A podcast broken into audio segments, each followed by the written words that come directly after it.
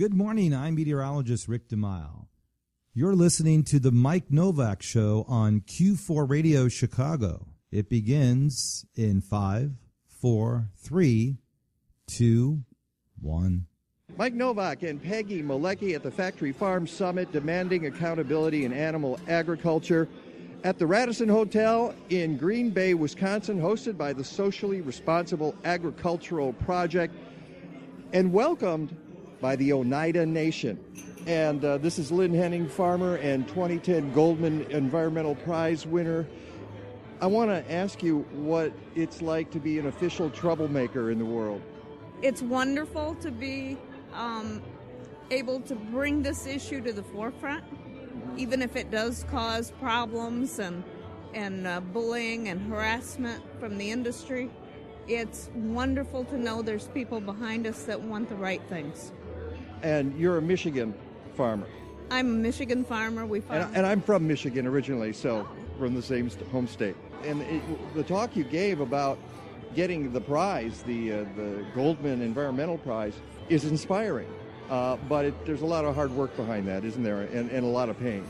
Uh, getting the Goldman Prize was a total surprise to me. Um, the work we did on the ground was for our family, for our neighbors, for our communities, and you don't look at getting rewarded for doing what you should be doing anyway. But it was a nice honor, but the issue was winning the Goldman Prize opened the doors on the issue and helped bring it to the forefront and get attention from legislators, senators, governors, and people of importance across the country. Uh, we're talking to Mike Wiggins Jr., former chairman of the Bad River Band of Lake Superior, Chippewa. Mike, that was a, an amazing talk you gave tonight because we uh, on my show uh, have been following the what's going on in uh, in uh, North Dakota. This is uh, a seminal moment, uh, isn't it, for First Peoples in America?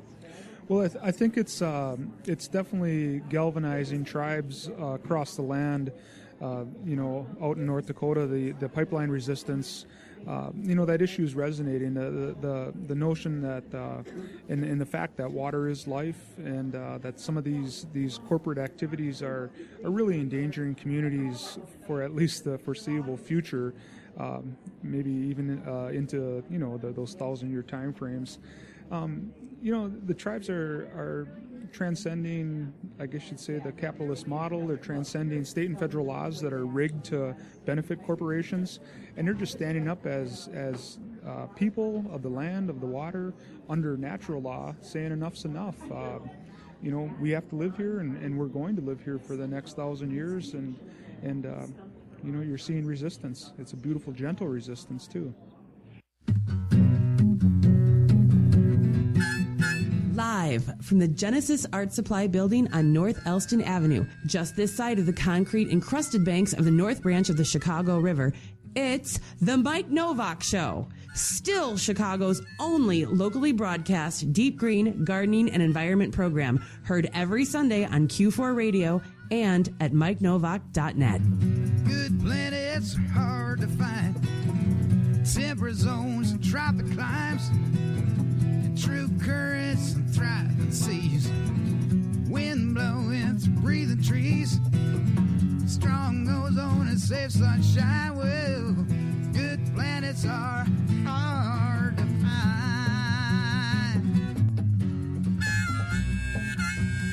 It's a long way to Tipperary.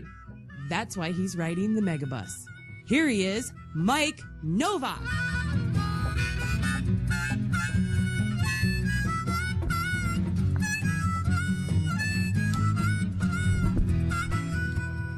Peggy Malecki is here sitting next to me. We're at uh, the Radisson in Green Bay, Wisconsin, with the Factory Farm Summit put on by the Socially Responsible Agricultural Project. And, and Peggy, good morning. Good morning. We've good morning, uh, we've we've survived it so far. And it's a gorgeous sunny day outside. It was nice to step outside in 55 degree fresh breeze. Isn't that amazing? And well, and, and we'll talk to Rick DiMaio later about that. But it's just great to be here at uh, this uh, wonderful event. We've got the chicken wandering around here. Chicken Hey, Man. The the Chicken Man.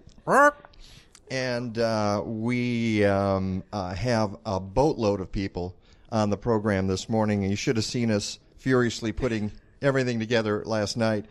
After the amazing dinner uh, here at the Factory Farm Summit put, put on by SRAP, and and a bunch of folks from all over the country are here. And we're now, to set the scene, we are outside uh, the convention hall right now where the activities are going on. So we're not in there. We, we can't hear what, what, what the speakers are saying, but we have all kinds of different folks who are going to stop by our table and chat with us about the issues of factory farms.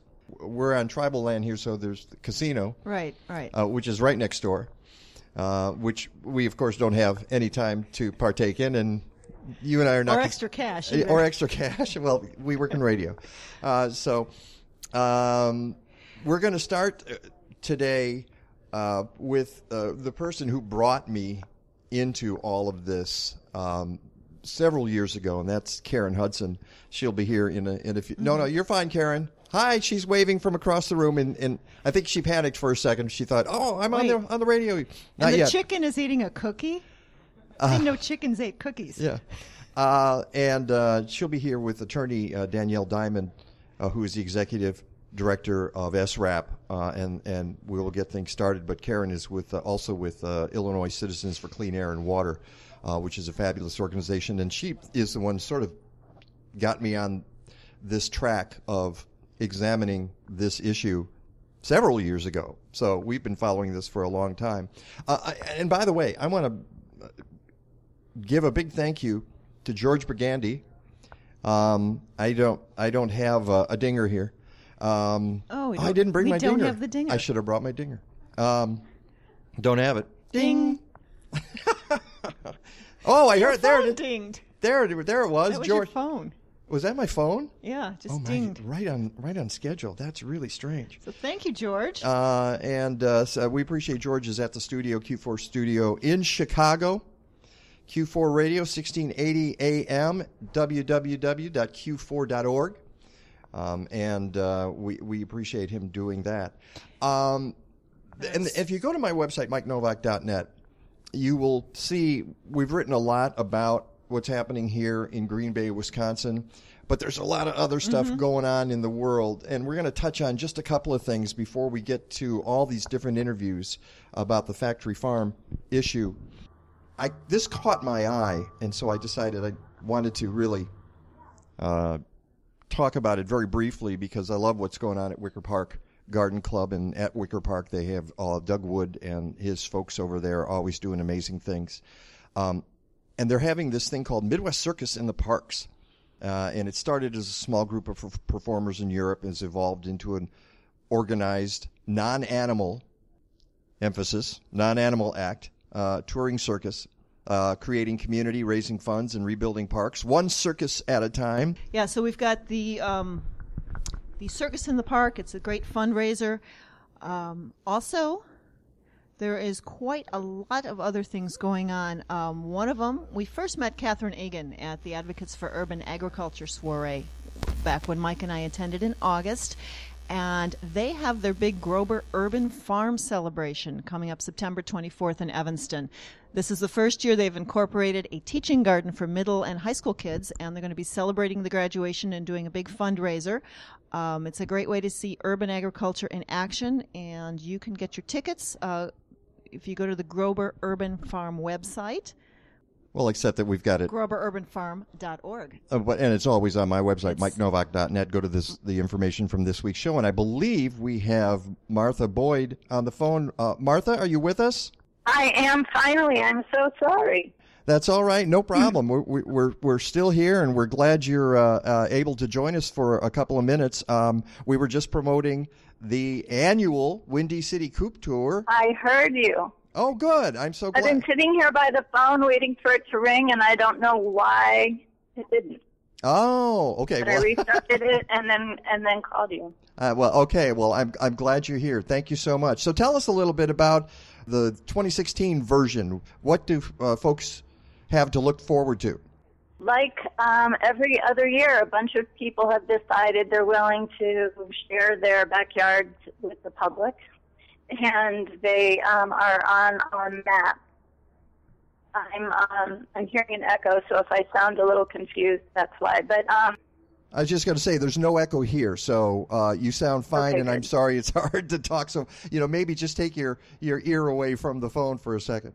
on um, Saturday we have 11 hosts, and on Sunday we have five, and another four are open both Saturday and Sunday.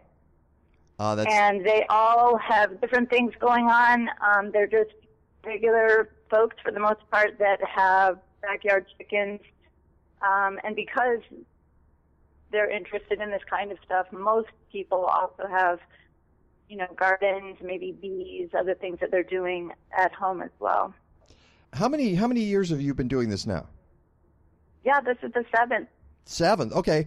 What has changed in seven years of doing the tour? Not that much. Uh, we added, uh, we went up to two days after a year where it rained, you know, cats and dogs on the Right. chickens. You know, so that we um, hopefully would get at least one good weather day out of the weekend. Also, many of the hosts said, I would love to get out and look at other people's coops, so I'll host one day and then I'll have a day that I can look around. Okay. Well, Uh, uh, but otherwise, over the course of the seven years, it's been about 90 different host sites. Any given year, it's somewhere between 15 and 25. and they're not all within the city of Chicago. This year they are. We have had some of the near suburbs and even Hammond, Indiana, as locations over time. Uh-huh. Uh And again, if folks want to uh, participate, what can uh, how do, how do they do that? Yeah, uh, so there's a Google map, and all the sites are are linked, and you can make your own itinerary. It's free. We just ask that people come um, to the site when it's open between 10 and 2 Mm-hmm. on the day that it's available, and um, not bring a dog, Please don't bring and a dog. um, and also not plan to use the host's bathroom. ah. but otherwise- Yeah. that, Otherwise, it's make your own itinerary and go to one or all 20 as you wish and are able. fantastic. And uh, if they want to take uh, advantage of it, where where do they go to register or to find out the information? Yeah, no registration necessary, and the information is on the Chicagoland Chicken Enthusiast website, um, chicagochickens.org, and click on the Windy City Coop Tour page, and then the links that describe the host sites and the link to the map are there. Fabulous. Uh, Martha Boyd from uh, Angelic Organics Learning Center and the Windy City Coop Tour. Thank you so much. I'm, I'm glad we were able to sneak this in because I, I. Same. Thanks as always, Mike, and thanks, Peggy. Thanks, Martha. All right, we'll talk to you later. Bye bye. Okay, great. Bye bye. And It's- Karen and Danny are here. Oh my goodness! And it's the Mike Nowak Show on Q4 Radio, 1680 AM, Q4.org. Uh, we are broadcasting live. We are broadcasting live from the Factory Farm Summit in Green Bay, Wisconsin. As I mentioned earlier, um, a woman who has uh, helped me uh, understand the uh, issues. Oh, you've got the other mic. Great. We can bring that up as well. Um, involved in factory farms uh, uh, because she is the email queen, uh, and everybody knows it, right, Danielle? That is correct. So if you if you ever meet uh, Karen Hudson, who is a farmer, and it's how she knows about this stuff, um, be careful what you wish for if you ask for information. Um, but she's sitting right next to me, and she's a lovely person, and she has witnessed firsthand the damage uh, that factory farms can do. Uh, and I first of all, I just want to say hi, and I think this is the first time we've done live radio face to face because you've been on the phone or we've recorded it, but face, you know, here we are live and So glad to have you here today, Mike. I think last night was a great kickoff to a lot of information and energy that we're going to be exchanging today. It was. What a fabulous dinner. Um, what we, I started to say that, and I think I got, in, I interrupted myself, which I do a lot. Um, I, I, I had um, Garden Design magazine once wrote about my show and described me as highly distractible. Uh, that was their. That was. Oh, you too. Yes, we're one. We're two of a kind. A, a, a little. Uh, a little uh, ADD going on that- here. I think. That was an amazing dinner last night. It was uh, some locally grown produce, if I understand correctly, the root vegetables and the squash, uh, prepared by the Oneida Nation. Correct. The squash was actually um, discovered. These seeds were discovered, and they were dated to be 800 years old Wow. in a recent archaeological dig. And they planted these, and one of those squashes was served last night. Is there a chance of my uh, scamming uh, some of those seeds? We're going to get you some seeds, Mike. Oh. Uh, 800 year old squash because I didn't get to eat any of it last night. It was gone by Yeah. the time I got there. Yeah, I'm sure I didn't even get a taste of it, but I'm taking a seed home, and I I will promise you some seeds that will be traveling back to Chicago today. Wonderful, wonderful. All right, uh, and, and before we move on, uh, describe how they were found. They were. It, it I know little about it, but it was found in an ar- archaeological dig here in Wisconsin, and they were in a sealed jar. And apparently, this kept them in prime condition to be planted 800 years later. They've been dated, and it's almost like a miracle. So we're we're, we're very we were honored to to ha- have that as part of our sh- our dinner last night. And it's a word to the wise to gardeners everywhere. Um, don't just toss your seed packets uh, because if if they can survive 800 years, you know, if you if you've had seeds around for a couple of years, a lot of them are still viable. It's just the way nature works. Nature wants to survive. Uh, plants want to survive, and so they built in this uh, system where the seeds remain viable for years. So, all right. So let's get to this uh, conference. We we started talking about the the dinner last night, which was amazing because not just because of the food, but because of the speakers. Um, and I was um, uh, really, really impressed by the people I saw on stage. And they were from Wisconsin and, and from Michigan. Uh, and they were talking about how horrible some of the uh, situations are with factory farms in other states. I thought it was very, very interesting. One of the speakers pointed out that it, we used to call them CAFOs, concentrated animal feeding operations. Now it's kind of switched over to factory farms. Is that is that a strategy? Let Danielle Diamond, let, let uh, who is the uh, executive director of the uh, socially responsible agricultural project, is, is is are you trying to gain control of the message by calling them factory farms? I don't know if I don't know if we're necessarily trying to gain control over the message, but I think the factory farm defining calling them factory farms gives the public the image that they need to have when we're describing what these facilities are. We're not talking about uh, the I- idyllic uh, farms with animals in a pasture of years past. These are huge industrial scale um, livestock production facilities that are they're industrial in nature and uh, that they, they're essentially factories producing animals. Well, I think it's more descriptive.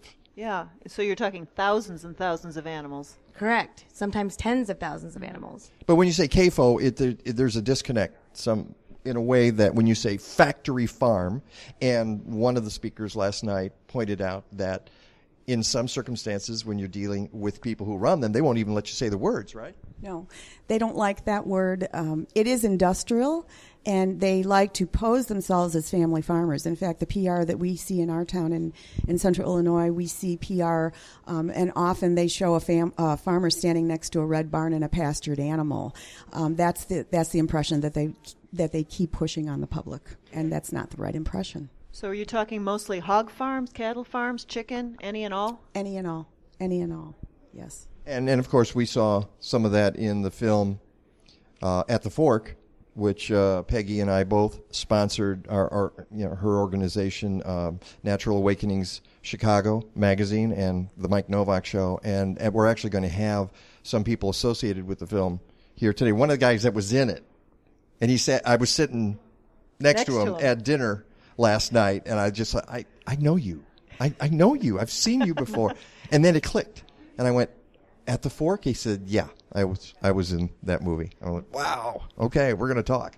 Um, uh, on my left is Karen Hudson uh, from Illinois Citizens for Clean Air and Water and SRAP, and uh, on uh, Peggy's right is uh, Danielle Diamond, uh, who's the executive director of SRAP. Um, Karen, you're the one who kind of introduced me to all of this in the past. What is your story? Uh, my story is that I'm a city suburban girl, born and born and raised in the Chicago metropolitan area. Uh, went to high school in the suburbs and ended up in Central Illinois, married to a farmer. Uh, I've been down there about 38 years. I did not understand what factory farms were until one came into my community. Um, and we learned on the run that these were something that my legislator wouldn't even protect our community from. So we we learned as much as we could, as fast as we could. Uh, we call it the sound science, and that was 20 years ago. So I've been at this for almost two decades, and my brain is filled with that sound science now. And wherever we go, that is what we we speak, and we have that to back us up um, when we say we need a more sustainable agriculture. Is that why you're making inroads into it, Danielle Diamond? Because uh, uh, after all this time, you've managed to bring the science into it.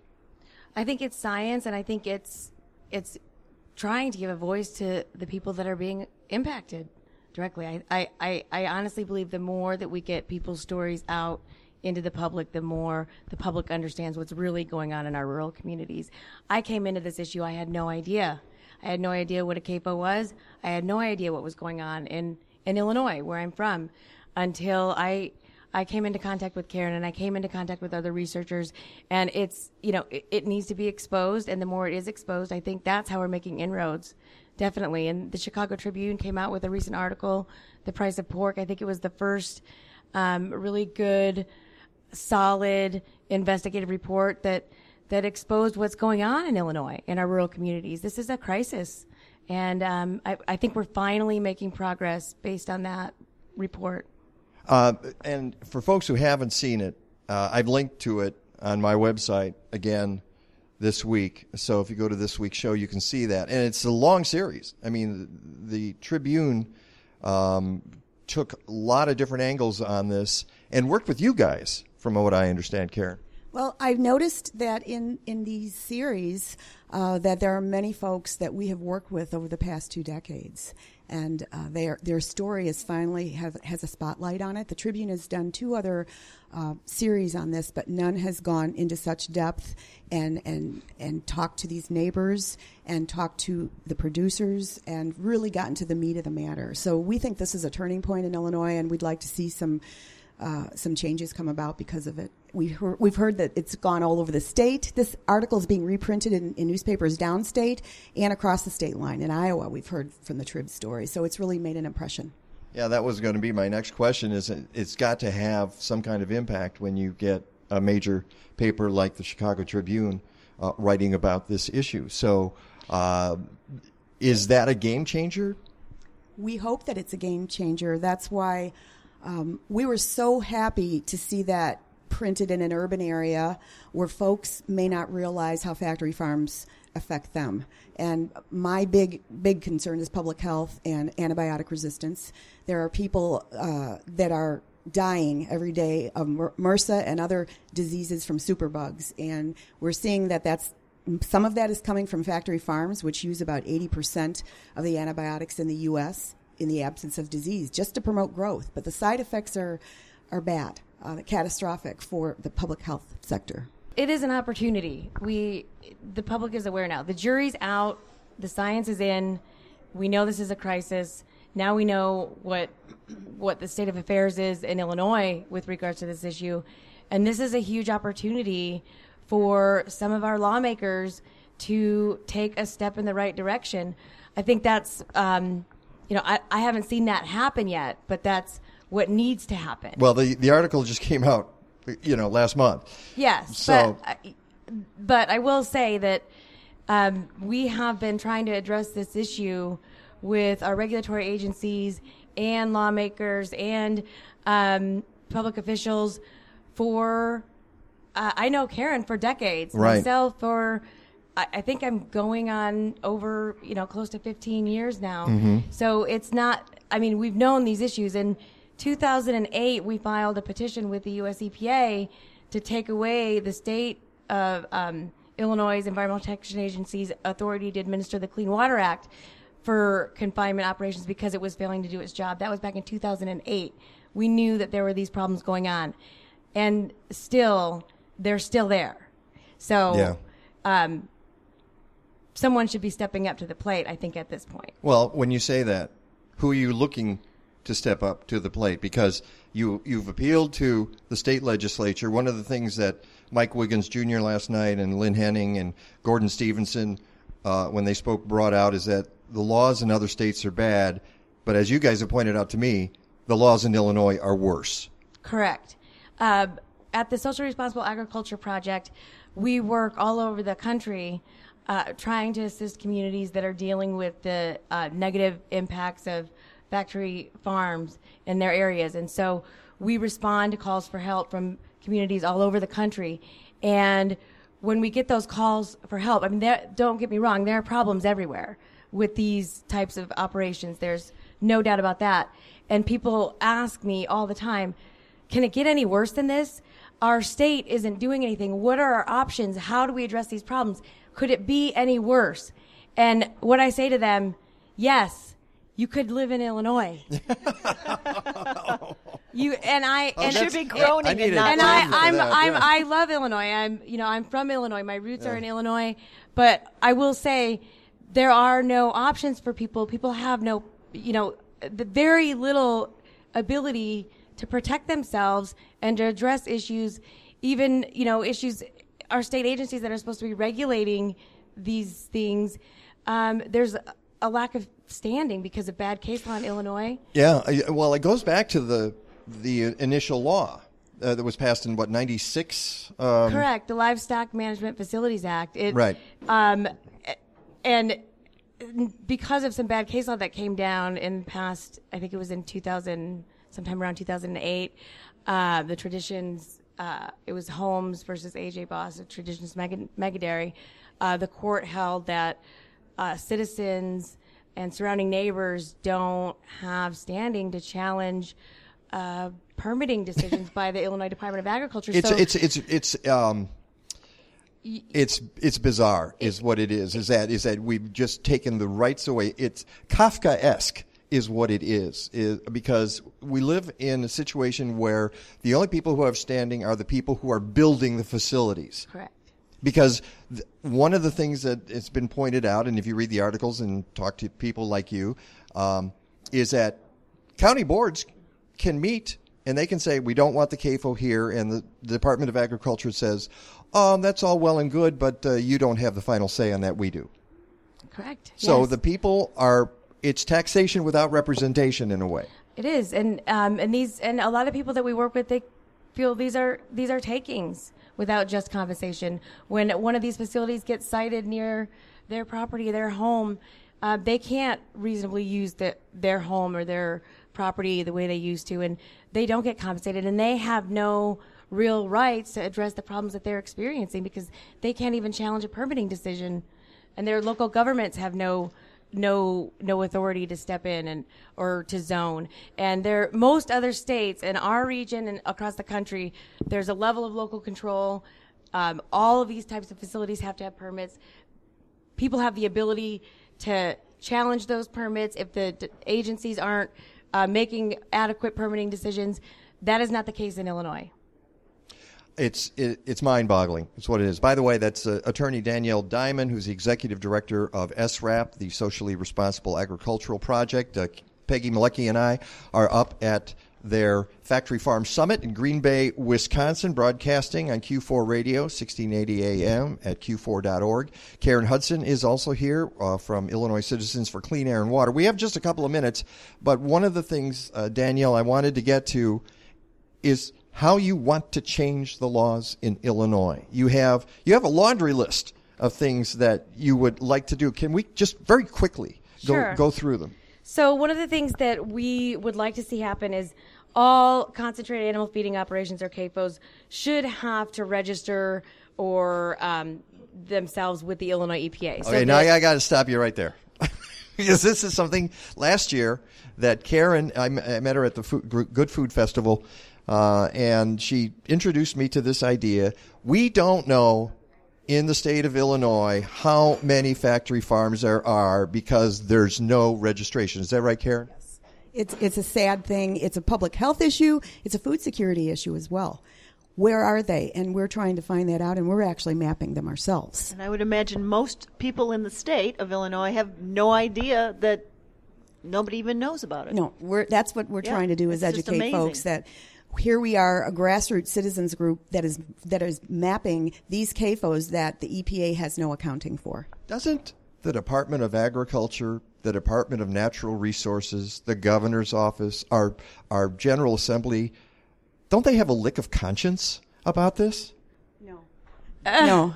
There's there's the short answer. Okay, they do not. Well, there's a lot of industry pressure to, to not regulate it. We actually had this registration, um, th- this type of um, requirement in a set of proposed rules that went before the Illinois Pollution Control Board a couple of years ago, and they were in those rules. But when the rules went to the um, Joint Committee on Administrative Rules in the legislature to get signed off on, it got politicized and um, it got taken out. Um, and so, and we worked very hard to get that in there, but it got taken out because the industry groups have a very powerful lobby, in my opinion. I believe that's what happened. Uh, but moving on. Yes. The Illinois Department of Agriculture issues construction and siting permits for these CAFOs, but once they get constructed, there's no one watching. We believe all of these facilities should uh, be required to re- obtain some kind of operating permits or permits that prevent pollution once they're operating, and those permits should be issued by the Illinois EPA. So there's some And not after the fact. Correct. Because now it's After the fact. It's- You have to catch all. them. it's it's the like fact. it's Correct. like the uh, the the Enbridge pipeline going under the Straits of Mackinac. There, the problem is until it leaks, there really isn't anything they can do. But once it leaks, we'll be on it like you know ticks on a deer. And oftentimes, though, they don't require permits at, at that point. If they correct the problem, then they might not receive these permits. But this is a mechanism that most other states use to control the pollution coming from these facilities, and they do it for all other industries. Um, it, it, it should be done in Illinois. Okay. Um, there is a loophole under the livestock um, siting law in Illinois that the, is administered by the Department of Agriculture that essentially, to simplify it, allows a livestock operation, a con- confinement operation to almost and sometimes even more, more than double its size every two years without having to abide by more setbacks, um, a more intense environmental review that they would require for new facilities. And so basically, once you get your foot in the door, you can expand exponentially every two years and and that's it. And so most people know when a livestock facility gets built near them, it's going to get bigger, and there's nothing they can do about it. That's Not that that law or that part of the law is just stunning in its uh, brazenness. And then the other thing that I think is very important, and I would note that many, many other states that we work in have, is local county governments, local municipalities have a level of control over whether or not these facilities are constructed in their communities. In Illinois, county boards only have an advisory role. They can weigh in and tell the Department of Agriculture whether or not they believe a facility might meet certain criteria to be constructed, but that's simply um, an advisory role. It's non-binding, and we've had many county boards give negative recommendations to the Department of Ag, and those facilities have been built anyway. And it's just an exercise in futility for many of these county boards to even be involved in the process. And many, many other states um, allow some level of local zoning, local um, land use permitting of these types of operations, and Illinois needs to do something along that line. So um, these local communities, our county governments, people at the local level who know best on whether or not these types of facilities are appropriate for their communities have a role in the decision making process. Are you finished with the list, or is there still more? Uh, I think we need to give landowners, neighbors, impacted citizens, uh, communities, uh, you know, standing, the ability to challenge bad permitting decisions. Yeah. With the siting law. Basically, it's it's a responsibility. well, yeah, no, I know you could, and and we're out of time here, but uh, it's we have we have no rights for people who are affected by these facilities, and it, it kind of just boils down to that: Do you give representation to average citizens? Correct. To the best of our knowledge, whenever a county board has, has made a no decision to these after a public hearing, uh, it's never been turned down by the Department of Ag. They've, to the best of our knowledge, they've never turned down a facility. It's it's a sham, and it's something that people need to have control in. The local control is, is what we're what we're always looking for. Uh, and that is something um, that you pointed out to me, and we played the audio on my show several times of the Department of Ag lawyer uh, in Illinois going before judges, a panel, uh, and getting caught basically uh, because they asked her point blank, "Has DOA ever turned down uh, a CAFO permit?" And she would, "Oh, uh, I really don't know. I'd have to look that up." And you know that that means no, we have not. We've never turned it down. Correct. Yeah.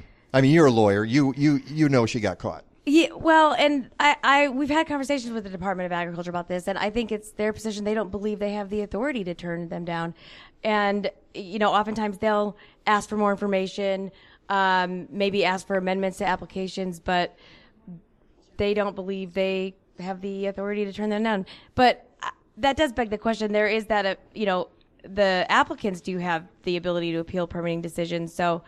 I think that's in place in case they do get turned down for a permit, but We- um, it's it's a it's a matter of interpretation. But Uh, we just uh, before I let you go, we just this you know from the our studio audience here.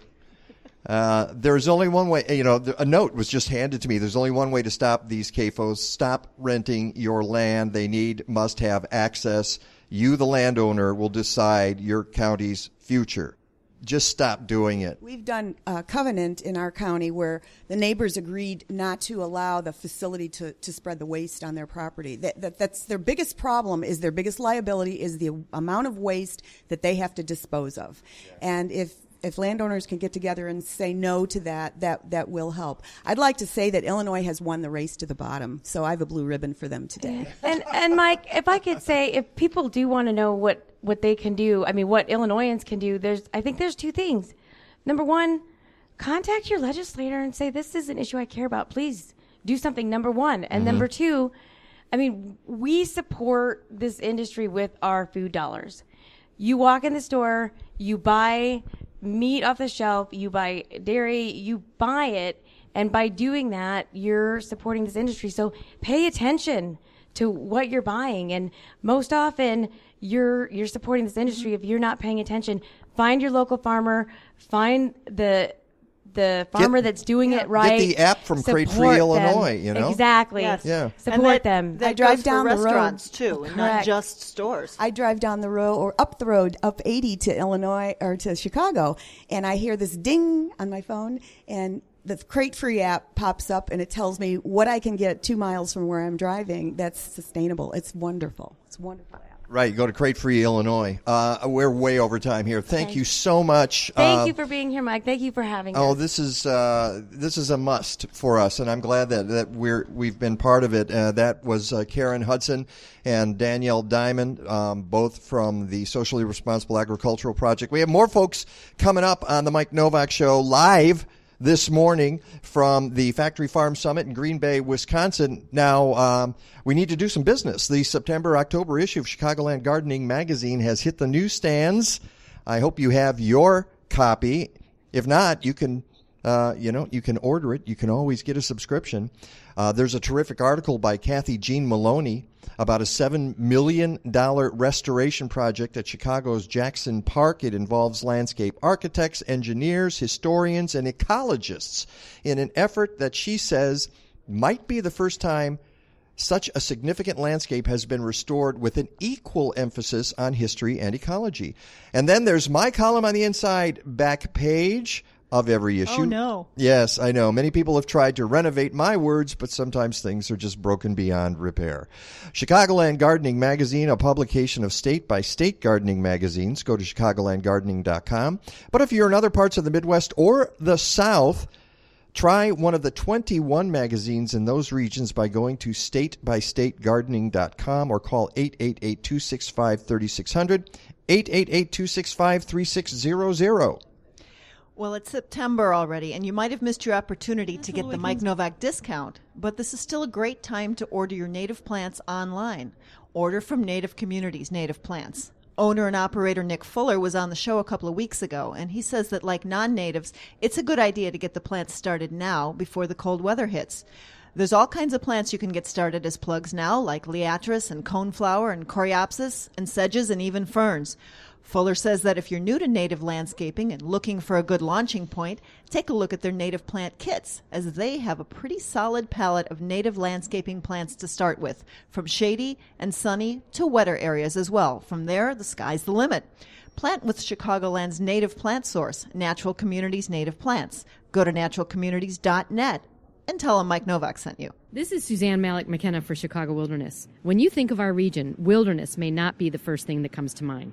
Did you know this area is home to more than half a million acres of protected nature with thousands of plants and animal species? Our local native wildlife needs your help. Now is the time. 12 Animals in 12 Weeks is a campaign to get support for these critical species and their habitats. Sponsor one today. Meet the species at chicagowilderness.org slash species. Spending more time at home these days? Give yourself some room. Renovate your basement or attic. You'll increase your living space and your home's resale value too. Trust DR Services Unlimited 847 998 1687 for your remodeling needs, including additions, renovations, and other home improvements. Rated A plus by the Better Business Bureau and recommended on Angie's List. DR is a proud member of NARI. DR provides exceptional quality at a fair price. Contact DR at 847 998 1687 or at restorethenorthshore.com. Hey, this is Peggy. When I speak at local events, people often ask me, Aren't you the Peggy in the Natural Awakenings ads? And that makes me happy because it reminds me that Chicagoans want to live healthier lives, and Natural Awakenings magazine helps them do just that. Natural Awakenings, it's the greenest, healthiest magazine in the Chicago area. Each month, we bring you the latest information about health and wellness, complementary medicine, fitness and exercise, raising healthy kids, and even healthy pets. You'll find articles about healthy homes, too, including gardening, energy efficiency, and green living. And if you love good food, you'll always find tasty recipes and cooking hints. Check out our monthly calendar. It's full of events to help keep you connected. Natural Awakenings is available in more than 1,100 locations throughout Chicago and suburban Cook, Lake, and McHenry counties. And it's free. Or visit us online at nachicagonorth.com. Natural Awakenings. Feel good, live simply, laugh more.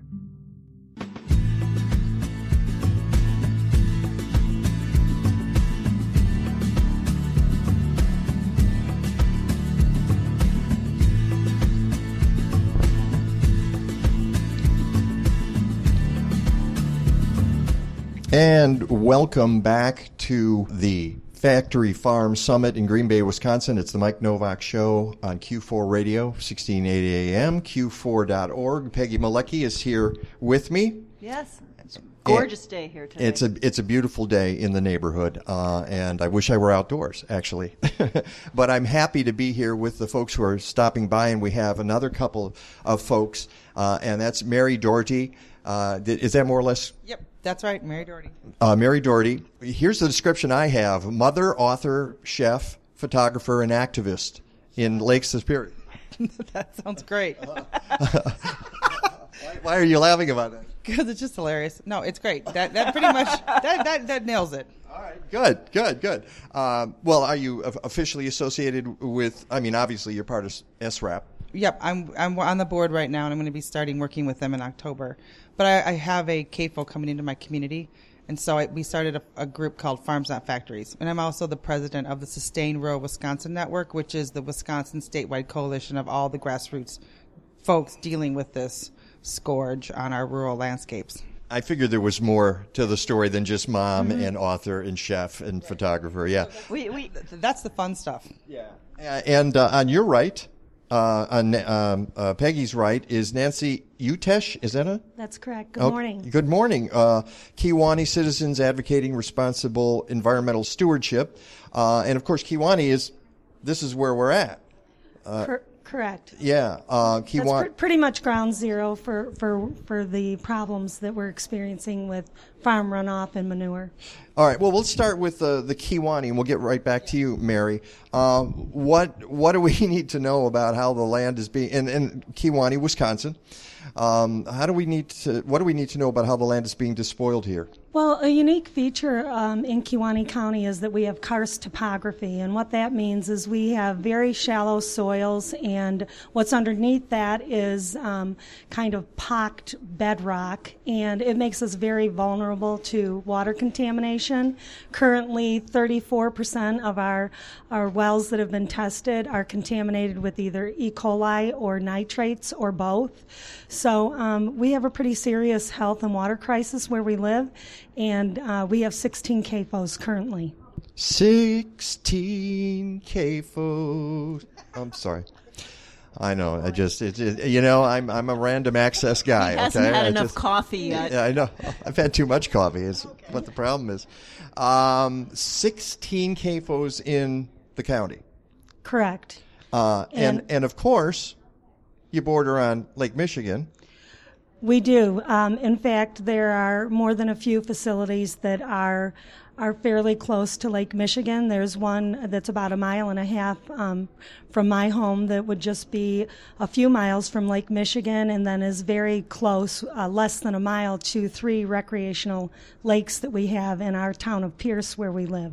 So, how, what's being done to protect the fresh water in Lake Michigan from the from the runoff of these CAFOs? Well, I think currently it would be uh, fair to say that a runoff that's going into Lake Michigan is not being addressed. In fact, in our community, uh, we were actually hoping that the Great Lakes Compact would be a saving grace for us, and we're finding out that that's not true because there is considerable runoff going into our streams and tributaries that do make their way into Lake Michigan and create all kinds of problems for our local beaches and waterways. What would the compact have done to prevent this? Well, we were hoping just that if if people had an awareness of the, the volume of the kind of uh, contaminants that are going into Lake Michigan, that that would warrant the compact to come in and realize that our Great Lake needs protection from factory farms. So would that be the county or the state who would be stepping up? The state. Okay.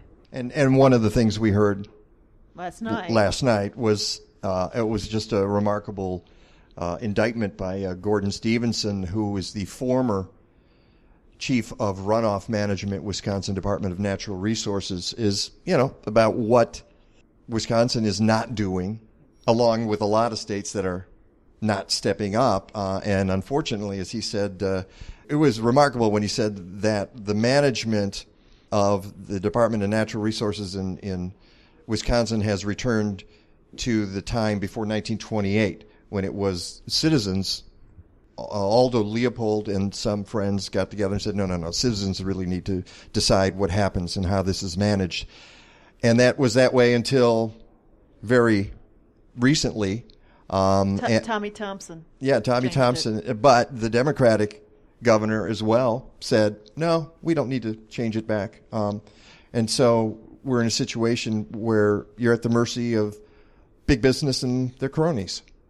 Absolutely, we are, and we see that every day. Um, our uh, the attorney in Madison, uh, Brad Schimel, has has put forth his opinion about high capacity wells that are are draining uh, the lakes and streams in various uh, areas of the state, and he's he's one of the problems. But there's many many problems across the board, and the basic concept is these agencies that have been put in place to protect the citizens and the environment are completely defunct. You know, I'm, I'm, I had to I had to call up the map of uh, Kewaunee County, and um, I'm kind of curious because it straddles the peninsula here, uh, and so generally, where's the runoff going? Is it going uh, east into Lake Michigan or west into the bay? It's going into both areas. In fact, the bay has a humongous dead zone. I mean, this is. But that doesn't surprise me at all. Yeah, Right. yeah, you know, if you've got a small body of water and you're pumping all these nutrients in there, you're going to have dead zones. Absolutely. And we have 16 CAFOs, but uh, Manitowoc County has 17. Brown, where we're at today, has 24. So you can imagine the cumulative effect of the kinds of farm runoff that are going into. Well, half of your county is in Lake Michigan. That's according to the map here. Absolutely. Absolutely. and you're in the city of Green Bay today, and if you flew in, you can get a pretty good idea of how um, big the city is. And in Kewaunee County, we actually have um, manure there that is nine times the human waste equivalent of what is generated in the city of Green Bay. As we heard earlier from uh, Danielle Diamond and Karen Hudson in Illinois, we don't know how many CAFOs are in the state. Uh, factory farms are in, in Illinois. What about uh, Wisconsin? Are there numbers? Uh, there are numbers, and there's been a huge proliferation in, in the CAFO numbers in the last, I would say, especially the last four to five years. Currently, I believe uh, in the books we're at around 235 that are recorded, but there's many, many, many expansions that are taking place, and there's many new permits that are sitting on desks. So we will definitely. And I they're all going to they're all going to be approved, obviously. I'm I'm sure they will be, and I, mean, I think I think the dairy state is is definitely evolving into the CAFO state. Yikes! All right. Well, then then again, and guess what, folks? Uh, we're polluting Lake Michigan, but it gets worse. Let's let's go to the largest Great Lake, Lake Superior, uh, with you know the biggest body of water and arguably the cleanest um, and talk to Mary Dougherty. What is happening up in Lake Superior? So I live in Bayfield, the city of Bayfield, and in Bayfield County, there's a hog farmer from Iowa named Dale Reicks who wants to move in and bring his 26,000 hogs and their 10 million gallons of manure into a watershed that feeds Lake Superior. And why that's important is that the city of Ashland, which is the largest city in my community, 8,000 people, they get their drinking water from Lake Superior. And so the DNR, there's a program called Source Water Assessments, and it's something that's part of the Safe Drinking Water Act. And municipalities are tasked with making sure their drinking water is safe for their citizens. In the DNR's own assessment of Ashland's drinking water in 2003, they said that Ashland's drinking water is susceptible to runoff from the South Fish Creek watershed. That's precisely where Dale Reicks wants to plop his 26,000 hogs on. So te- te- I'm not overstating the, the threat here. There's 8,000 people's drinking water is directly in the crosshairs of a corporate farmer who's t- just in it for the for the money. Well, we're not just talking about 8,000 people in the drinking water. We're talking about Lake Superior, okay, which feeds uh, the the Great Lakes system. Uh, and and once you start that and you open the floodgates there, and you know the flood happens to be waste, uh, we're in trouble. Well, I agree, but I do think that it is important to talk about the drinking water because it's a, it's a very accurate picture of what's going on in this state. This state is choosing to support industry over its citizens. This state is choosing to sacrifice the commons for private gain. This state is choosing to turn a blind eye to something like Kewaunee. You know, when I met Nancy probably two and a half, three years ago now, I realized that she, her community where people live and raise their children and go to soccer fields and go to church and live their lives is, is you can't drink the water. And that could happen in my community. That's happening all over. And so it really put a fire in our bellies to say, no way, this is not going to work. All right, that's locally up there. What are you trying to do statewide to to change? I mean, it it sounds like um, overwhelming obstacles you have in your. You're shrugging. Okay. Okay. Because I, I think that yeah absolutely you know I, yesterday someone said to me well the dairy business you know they're they're forty billion dollars or something, but what forty billion dollars tells me is that they're a giant, that they're entrenched, that they're not nimble, they're not reactive. They have a very particular playbook which says we feed the world, you know we're family farmers. This is economic development and what it, what citizens are tasked with doing is looking at that narrative and saying, we don't recognize those words. We're going to do something different. And that's what we did in Bayfield County. We passed a ground, a precedent-setting operations ordinance that we we developed, recognizing the state has taken away our ability to say no to a CAFO. So we developed an operations ordinance that allows us to regulate the operations that are not already preempted by the state. And one of those conditions are we, the CAFO owner has to post a bond mm-hmm. to operate in our community. We passed a, um, a manure storage ordinance that the DNR rejected, which is now our county is appealing. So there are things that can be done on a, on a local level that will percolate up to the state level. I'm, I'm, I'm glad to hear that. All right, I got from the studio audience here. This is great. People just keep handing me these little notes. Ask Nancy about being blacklisted. What is that all about, Nancy? Um, the DNR blacklisted 19 individuals, and my husband Lynn and I were, were on the list. I think we were the only um, couple, married couple, that were on the list. And Uh, if I had my, my, my bell here, I would give you a ding for No. that. It's like congratulations, you, it's a badge of honor. But you know, th- Yeah. there was there was four individuals that were grouped together though, and I was wondering if that was a family. The interesting thing about the blacklist is there hasn't been a lot of information that has come out about those 19 individuals. I myself, as a blacklisted individual, And when, when you're blacklisted from what? well, the, the premise was that um, there was not information that was to be given to us. And, and From and- the state? Yes, From- from, the state. And So they were going. from from the from the DNR agency. Did they cut your telephone lines too? Or- You know, or, they did, and- and block your cell actually- service. Actually, the agency is so defunct. I told my husband it would be really hard for me to tell what was just the basic non-response to be, or just being blacklisted because it was a similar thing to me because um, we had gotten so used to so little coming out of the DNR agency, but. Uh, Blacklisting, they, their excuse for blacklisting, at least um, a few of us, was they said we did repetitive and abusive requests from the agency, which, uh, which was a falsehood. Well, well, I imagine repetitive requests uh, probably had some truth in it. I mean, uh, you're, you're you're constantly trying to get information, aren't you, Well, we're constantly seeking protection from the uh, from the Department of Natural Resources that they would have a warden in our community. We've been self policing our community since 2007. And that can be found in record. When you go and, and you're record- talking about for discharge and and that for sort discharge, for spills, for violations. I mean, we're basically on our own. And we haven't had a warden in our um, in Kewaunee County in over three years, even though we've requested it and gone to meetings and requested it in Madison. So we are self-policing. For having 16 CAFOs, you think there would be some oversight? It's non-existent. We're we're kind of out of time here, uh, but yeah, you know, the more stories we hear, the uh, the more outraged all of us become. And that's why we're here today at the Factory Farm Summit in Green Bay, Wisconsin. Um, I want to thank you both, uh, Mary Dougherty and uh, Nancy Utesch. I'm sorry you're blacklisted. Uh, I hope your phone service gets restored Well, soon. well, we've been removed from the blacklist. We've been You have been? Yes, but well, it, it what about you, Mary? You going to get on one soon? I so want to be on the blacklist. It'd be so fun.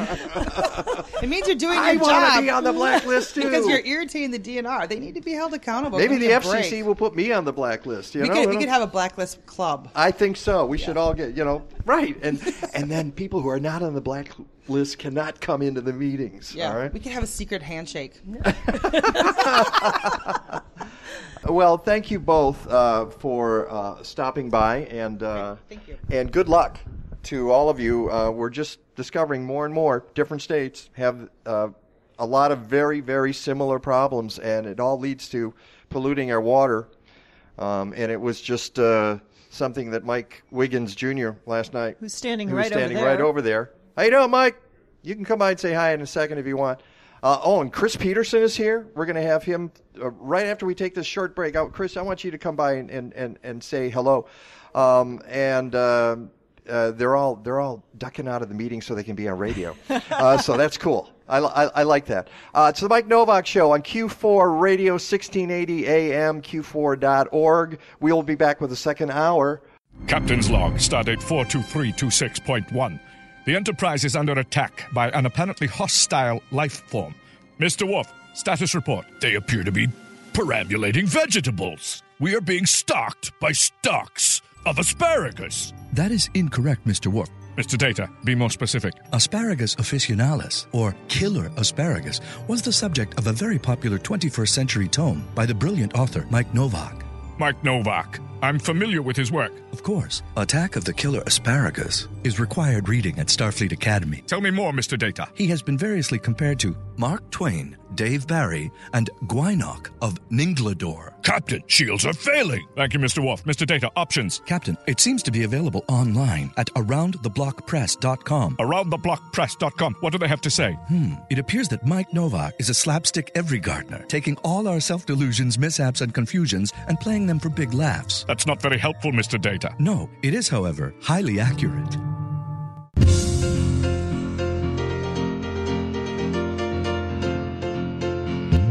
Welcome back to the Mike Nowak Show, still Chicago's only locally broadcast deep green gardening and environment program. Broadcasting live every Sunday from the Genesis Art Supply Building on North Elston Avenue, on Q4 Radio, and at MikeNowak.net. Here he is again, Mike Nowak.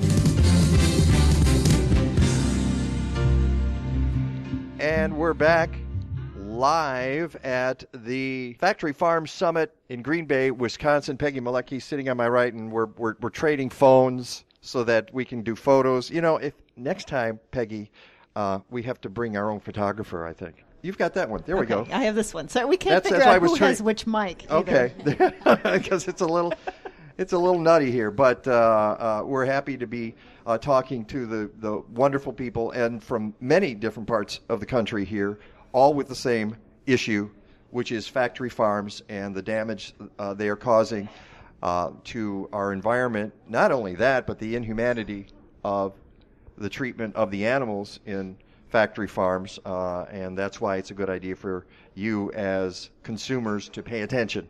That's that's that's sort. There's there's a couple of upshots from this. One, is, you know, is pay attention to the food you're eating.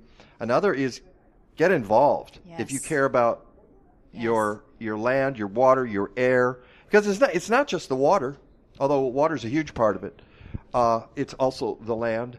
Uh, the biology gets altered uh, because of, of what's in the waste products produced by factory farms, but also the air, because a lot of people can't breathe when they get and and that's uh, and, and sitting on my left uh, is. Um, Michelle Merkel, who's uh, co-director of Food and Water Justice, uh, the legal arm of Food and Water Watch. Welcome. I'm glad you're here. Yeah, thanks so much for having And me. And we're sneaking you in because you got to go and speak in a few minutes. So, um, but I know Food and Water Watch is is, is deeply involved in, in this issue. What? Uh, give me a little preview. What you're going to talk about inside. Inside. Well, I'm going to talk about something, a, a recent trend. We know that EPA and the states have not been doing their job in regulating factory farms, period. They have not um, protected communities from air and water impacts, as you've talked about. And now there's even a more disturbing trend, which is away from regulation altogether and moving to the marketplace. So there, I'm going to talk about something called water pollution trading, where now CAFOs can generate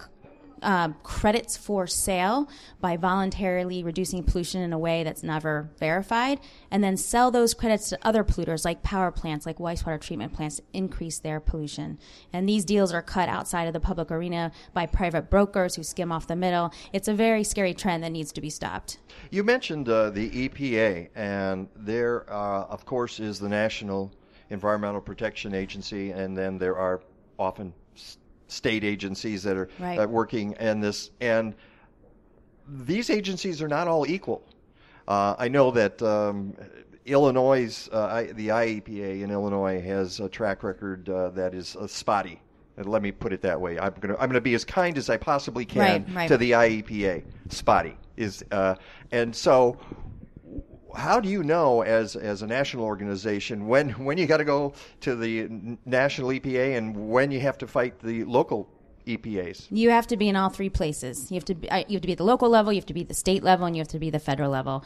Um, EPA is supposed to set the the floor, not the ceilings for states, meaning they're supposed to have a minimum set of standards that states have to follow and laws that they have to enforce. And then the states are on the front line implementing our Clean Water Act, the Clean Air Act, um, and EPA is supposed to provide oversight. But the reality is the floor is weak. You know, EPA regulations are weak for CAFOs. Um, they're not providing the oversight to the states, making sure that they're doing their job. And therefore, as we um, heard from Nancy, really um, the, the the responsibility is falling on our citizens to protect themselves and enforce these st- statutes when they're able to. And and that's difficult because a lot of these people and and there are people in this room, people I've talked to already, who are learning this the hard way.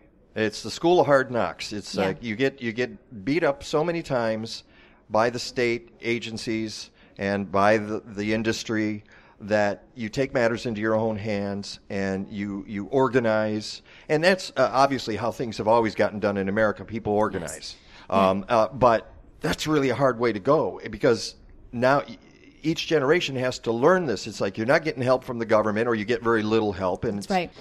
so how do, how how do you teach people how to do that Well, you're going to talk to one of the best organizers in the country, Maria Payan, in a minute, but I'm glad you talked about organizing because it is the only thing that's ever changed anything civic engagement. And so now there's a movement afoot in the communities with SRAP's help to, um, when they can, pass local ordinances to protect themselves. Um, at the end of the day, it's your elected officials making decisions, right? So you need to make them make decisions that reflect your value, values or unelect them. And when you, you win at the local level, like Mary talked about with an ordinance, you're not done there because the state can try to take local control away. So you need to be at the state legislature, plugging in those local voices, making sure that you've got champions there to um, protect the wins that you have at the local level. And likewise, you need to be meeting with your congressional representatives as well. So we really need to be in all three places, and it's people power that will ultimately trump the But that's all right. Uh, and power. again, I'm I'm not saying people shouldn't do that. Mhm. They have lives to lead. You know, they're they're they they they have families to raise. They have their own businesses uh, that they have to work at. And now you got to add on top of that. Oh, go visit your state representative and and write a few letters to the Mhm, editor mhm. and uh, Right. That sort of thing. It's that's that's a, that's a that's a tough road. It's a heavy lift, and there are groups like Food and Water Watch and SRAP that are there to provide as much support as we can. But at the end of the day, people have to save themselves. That's uh, and it is it's unfair. I mean, it's outrageous that in Kewaunee County their water's been poisoned four years, and just now EPA stepping up to provide alternative source of water, and that's just dealing with the symptom. That's not dealing with the problem of how you're going to clean up the mess in the first place and prevent these from from dairies to from continuing to pollute. So. Mhm. Uh, if folks want to get involved with the Food and Water Watch, uh, where do they go? Um, www.foodandwaterwatch.org. And of but and this particular issue, obviously, they can just click on there and find uh, the Google factory, and you know, search for factory farm. Yeah, search for factory farm. and you'll Um, find us. Yeah, we love um, folks' support, and we're happy also to lend support where we can to those on the ground who are fighting the good fight. Well, I know you got to get in the room, so I'm going to let you go. Uh, that's Michelle M- Merkel. Uh, did I wait? Did I say Yes, that right? Yeah, did, Merkel. did. Michelle Merkel from uh, uh, Food and Water Watch. She's co-director of Food and Water Justice, which is a legal arm. Obviously, you're a lawyer. I am. Uh, it's good. It's good to have lawyers on this side of the argument too, because the corporate lawyers are always there, aren't they? That's right. That's right. We need more of us for sure. But like I said, like I tried to allude to before, the legal uh, work is a tactic in a much broader campaign. And really, at the end of the day, organizing is what we need. I, you know, the you talked about the industry having billions of dollars, but everyone, no matter how much money you have, has the right to vote and should exercise that right so that you're electing people that share and reflect your values. All right. Uh, thank you, Michelle, and have a have a good talk in there. Thank you. Uh, and now we go to Peggy's right. We've got we're, we're always surrounded uh, by these people, and that's and that's a good thing. I'm I'm, I'm speaking uh, Maria. How do you p- pronounce your last name? Payan. Payan. All right, and uh, is the executive director and founding member of Peach Bottom Concerned Citizens Group out of Delaware. All right. First thing is when you think about factory farms, I bet very few people are thinking Delaware. Well, it's interesting. Peach Bottom Concerned Citizens Group actually started in Pennsylvania. I relocated from our community fight there. Um, I relocated to Selbyville, Delaware last year because I fled my home. Uh, out of necessity. Out of necessity. My home is still there. I still pay about mm, a little over $700 a month property taxes on a house that I cannot sell. And um, our family's health was affected to the point that um, they had tested my son for cancer, not this past spring, the spring before.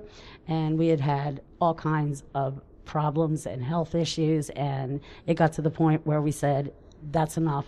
We're done. We're gone. So That's that's what happens. And how did you realize it was the factory farms causing the problems? Oh, we've had problems. So No, with the health issues. Oh, with the health issues? Well, I mean, it's very apparent. Um, I'll give you an example. An example, um, they had a, uh, we lived across from 100,000 broilers, poultry, Mhm. and they also had cattle feedlot with liquid manure and the winter storage ponds that you could fit my house in one of the winter storage ponds. Um, they had a mass mortality, and my child was coming out of the bathtub with uh, palm-sized blisters all over his body, and I was rushing him to the hospital. So this is the kind of thing that you deal with. Um, occasionally, you have And, that and, kind and what of was a the ex- what was the exposure? How how was the exposure happening? Well, the exposure because the stormwater, i- i- you know, when you're in a rural area, you're on a private well. So the stormwater from the facility, which was stone's throw away across the street, was going underneath the road and settling in the backyard next to the well. Oh dear. Yes. So, uh, but just on And a you were just across the street from this. Yeah. Oh yeah. Oh yeah. And a lot of people are. I mean, that's Right. that, those are the first ones to Right. to to get on board. But y- even if you're a mile away, two miles away, ten miles away, you're affected by this. Oh yes, I mean it, it, it- on a daily basis. Okay, because of the dust from blowing, you know, off of Yeah. the poultry, you would have to put your windshield wipers on in the car to get out of the driveway in the morning. I mean that's not normal, and you think, oh my No. god, that's all going into my lungs. Okay, okay. I have to bring up one point, and and somebody who's uh, sitting here next to me who just came in is Chris Peterson. Um, you might remember Chris. Uh, we interviewed Chris uh, a couple of months ago when the film At the Fork came to Chicago, and Chris is a family farmer uh, from Iowa. And uh, Chris, it's good to see you. Yeah, absolutely. Glad to be here at the summit. Um, I, will ask you about that in a second, but I've got both you and Maria here. What I hear all the time, what you read anyway, and this, the standard line from industry and, and the farmers who who start to put these CAFOs on their property, it's always, oh, you know, those folks who are complaining, they li- they should know that they live in the country. You got you got to expect to, to some sort of smell in the country. My response is always, wait a second. If they live in the country and they've experienced these smells for years, probably decades, they know when it's gotten really bad and out of control. So how can you possibly use that argument? Does that make any sense? Well, I'm glad that you asked that because what we're seeing in Delmarva right now is a total restructuring of this industry. Okay, they have had broilers there for decades.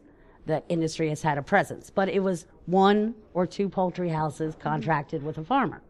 Now they are using foreign investment programs, and we have land wars going on Mm-hmm. okay, where people are buying brokers, um, are dividing up huge farms into what they were calling no land farms. In other words, the one or two houses now are coming in uh, a lot of foreign interest where they're putting 12 houses, 600 foot houses, from end to end on the parcel.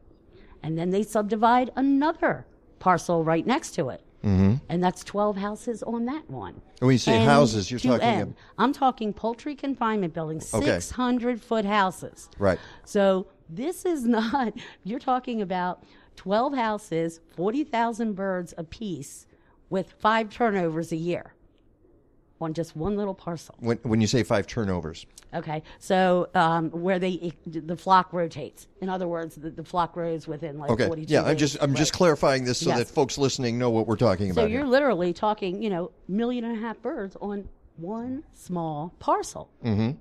And what this is doing, for example, Accomack County, Virginia. And this is happening in Delaware. Delaware, Maryland, and Virginia. Chesapeake Bay, right? Oh, great! Right? What could go wrong- Okay. wrong with polluting So, Chesapeake Bay? Here's what's going on. We have brokers sending out letters to farm owners saying your farm would be a good candidate to put poultry houses on. And we are bringing above value for this land in this program. We had a 60,000 acre, I mean a $60,000 parcel sell for $400,000 in a bidding war. It's driving the land prices up. Uh huh. And you know what's going to happen to the farmers for decades that have, you know, uh, contracted with one or two houses? They're going to get dropped because they're economically not feasible anymore. Hmm. All right, Chris. Yep. and I've said it for years. I've expressed it to Secretary Vilsack. I've actually expressed it to President Obama. We have two different types of agriculture here. We're at a crossroads. We have a choice.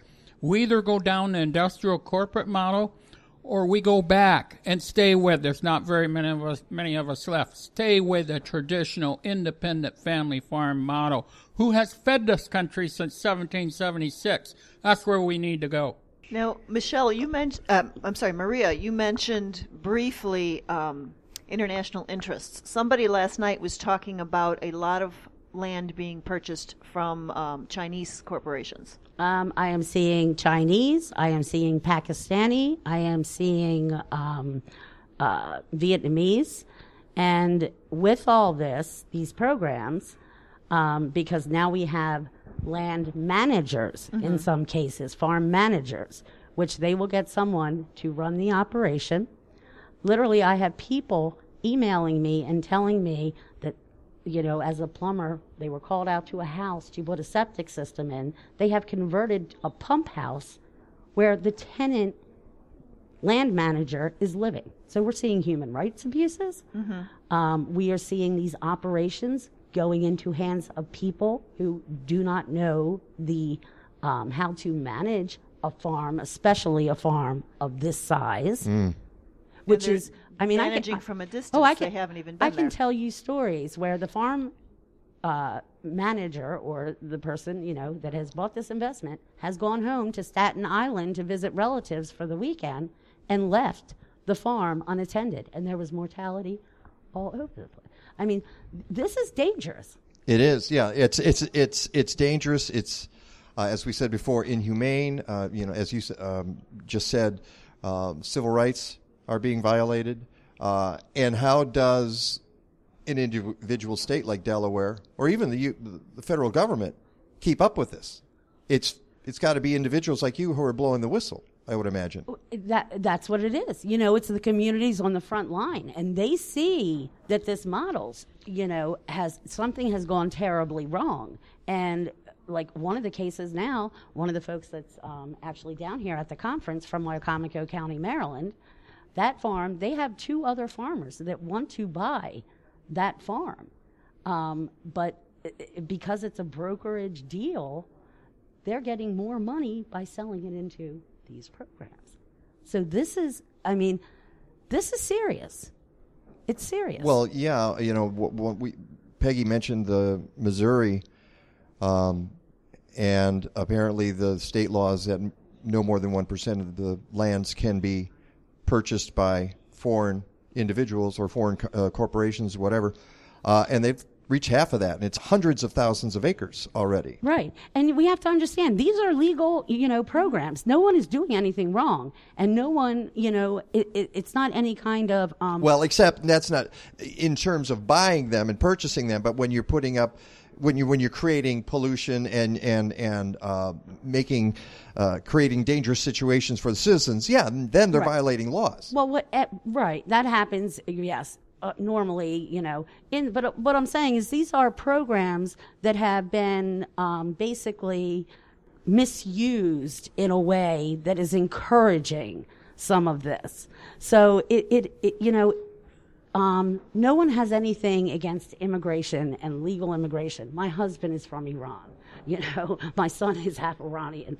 This is it's this. We, we need I to take understand. it you won't be voting for Donald Trump. then. just just a hunch, just a hunch. What made you believe that? I, I don't know. It just kind of popped into my head. Oh, sorry about that. Well, what, what we have going on in this country over the last 10, 15, 20 years, we have a bunch of non farmers who want to be farmers. Mhm. And they're investors, they're big corporations, they're foreign entities. As an example, in the state of Iowa, Smithfield, they now own 25% of the hogs. Smithfield is now owned by the Chinese government. The Chinese government. And then we have JBS, which bought out the, the pig wing of Cargill. So approximately we have 50% of the total pigs in Iowa owned by a foreign entity. And in mm-hmm. my opinion, the farmers are being turned into serfs. Where are we going with this? Right. Unfortunately, we could do this for hours, uh, and, and, unfortunately, there are too many stories. That's not a good thing. That's that's that's a bad thing. But that's why we're here today. Uh, to call the, why you guys are here, and you're going to go out and spread the word. I'm trying to do in my small way uh, on this uh, live radio show, uh, and then on podcast. This will be on podcast. So if you're listening to this now and you want your friends to hear this and these uh, amazing stories from these amazing people who are stepping up and being true Americans, uh, then uh, I hope you uh, pass along the information about the Mike Nowak Show. You can go to mikenowak.net, M I K E N O W A K dot net. All right, I've got to let you go. Chris Peterson, thank you so much for stopping by. Um, always a pleasure. and Maria Payan, thank you so much um, for your story as well. And, and it's good to understand that it's not just a Midwest issue. No. Um, no. And that's what you're showing us. Right. It's global. This is global. Good point, too. I mean, we focus on America, but. Uh, this is a national food security issue. Who's yes. going to feed us? Who's going to raise our food going forward? Exactly. All right. And, and our next uh, speaker. Uh, Dr. John Ikerd is is uh, standing by too and nodding, and we will get to him in a second. You're listening to the Mike Nowak Show on Q4 Radio. That's at q4.org, uh, 1680 AM. Did you know that Genesis is the Midwest's largest source of airbrush supplies? Yes, I did actually. Okay. Well, good, but you can still find out even more at chicagoairbrushsupply.com or artsupply.com. Stop into their showroom at 2525 North Elston and say that you heard about them on Q4 Radio or the Mike Nowak Show and get an extra 10% off their already discounted prices. Genesis, Chicago's only privately owned art supplier, serving all of Chicago's artistic framing and drafting needs since 1946. This is Suzanne Malec-McKenna for Chicago Wilderness. When you think of our region, wilderness may not be the first thing that comes to mind. Did you know this area is home to more than half a million acres of protected nature with thousands of plants and animal species? Our local native wildlife needs your help. Now is the time. 12 Animals in 12 Weeks is a campaign to get support for these critical species and their habitats. Sponsor one today. Meet the species at chicagowilderness.org slash species. Yeah. Flash. Splash. I kind of like that. ah. Did you know Chicagoans are getting healthier all the time? Hi, I'm Peggy, and I know this is true because for six years I've been publishing Natural Awakening, Chicago's greenest and healthiest magazine. And if you want your message to reach this growing market, you do need to get your business in front of our readers. Why? Because our advertisers tell us that our targeted readers are committed to improving their health and ready to take action. That's more than 80,000 people in Chicagoland who will respond to your message. They're looking for holistic wellness practitioners, integrative doctors and dentists, nutritionists, health coaches, yoga instructors, even home improvement and landscape experts. Natural Awakenings is a free monthly magazine available in more than 1,100 locations throughout Cook, Lake, and McHenry counties. Call me today to expand your market and grow your business. 847 858 3697. That's 847 858 3697. Natural Awakenings. Feel good, live simply, laugh more. Want to make a positive move in the housing market? Replace your siding and windows. You'll improve your home's look and energy efficiency too. Trust DR Services Unlimited 847 998 1687 for your remodeling and energy needs. Siding, windows, solar and wind power, and more. Rated A plus by the Better Business Bureau and recommended on Angie's List. DR is a proud member of NARI. DR provides exceptional quality at a fair price. Contact DR at 847-998-1687 or at restorethenorthshore.com. How's that brick lane coming? How's your engine running? Is that bridge getting built? Are your hands getting filled? Won't you tell me,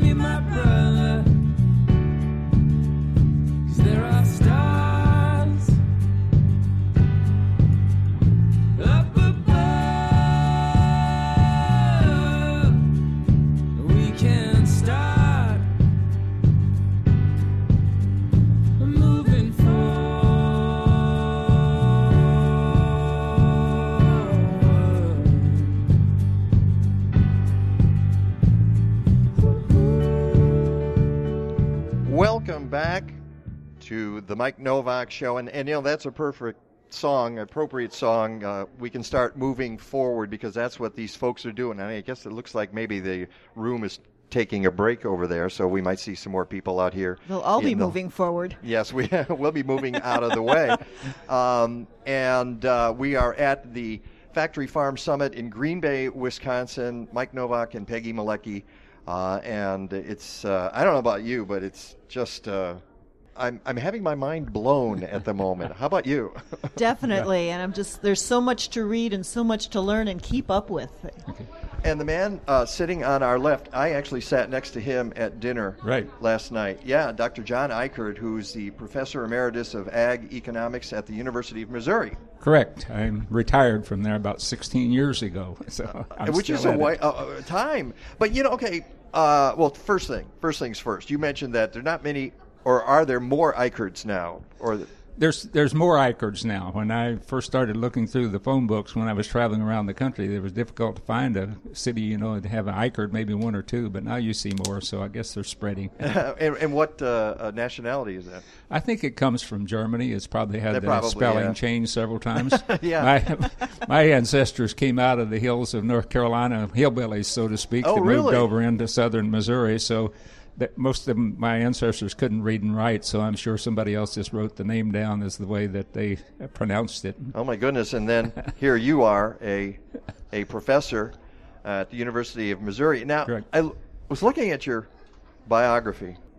For the longest time, you, okay, to put it indelicately, Right. you were on the other side. Right. You were uh, teaching and promoting what we call conventional agriculture, Right. I call industrial agriculture. now. industrial agriculture.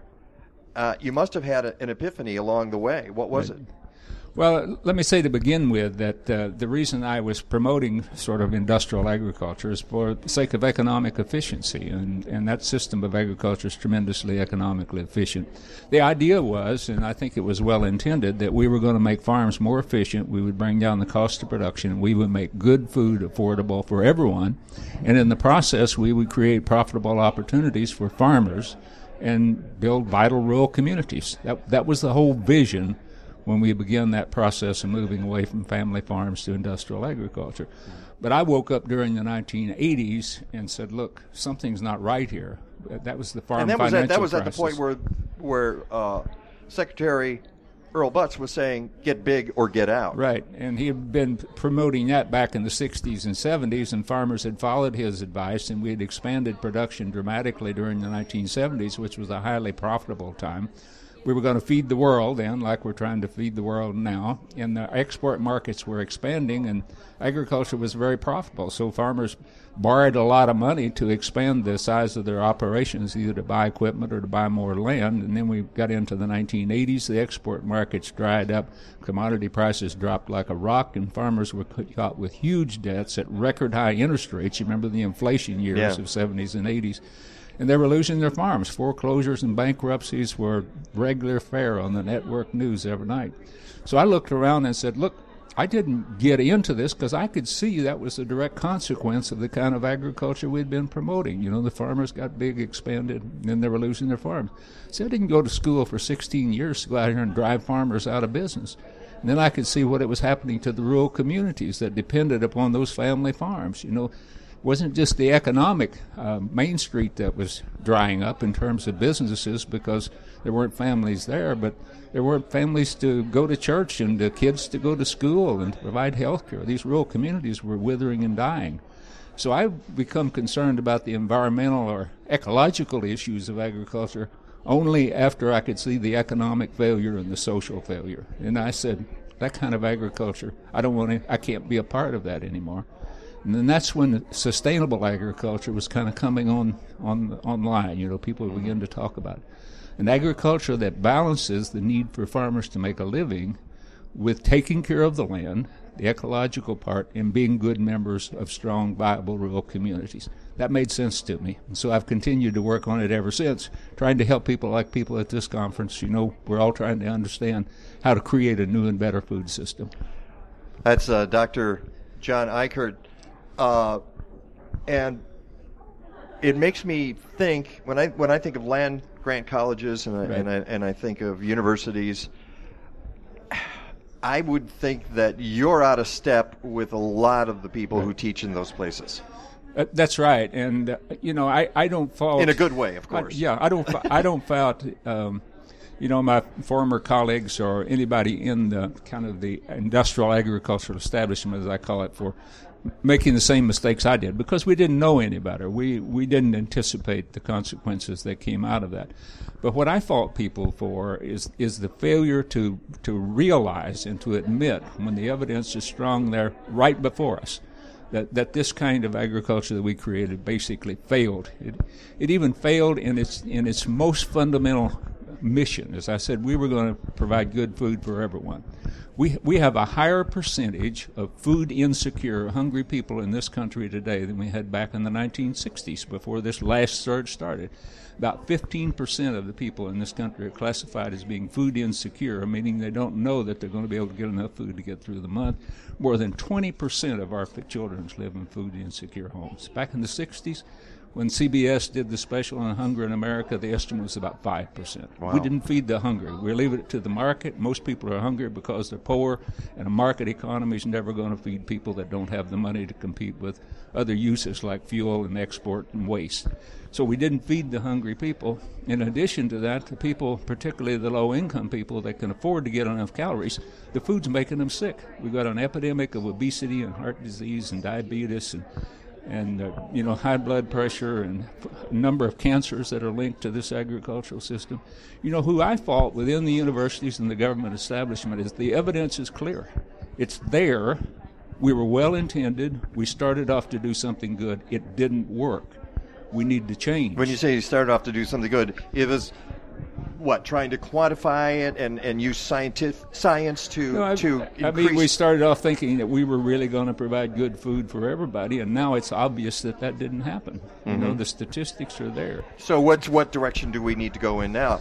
Well, I think we have to rethink the whole rethink the whole system. And you asked about my my colleagues. Whenever I changed and began to question the system, my whole status within the academic community changed overnight. I was head of the Extension Agricultural Economics Department at the University of Georgia at that time during the 80s when and our people in our department had to go out and and try to help these farmers, you know, figure out some way financially to save the farms. They would lay out their records and at least talk them out of getting out of farming if they still had some equity, or if, if everything else failed, talk them out of killing themselves and saying you can save something in here. So whenever I had to change, but but I was, you know, I was on a trajectory as a department head to become a dean or a ag program leader or a director of extension or something.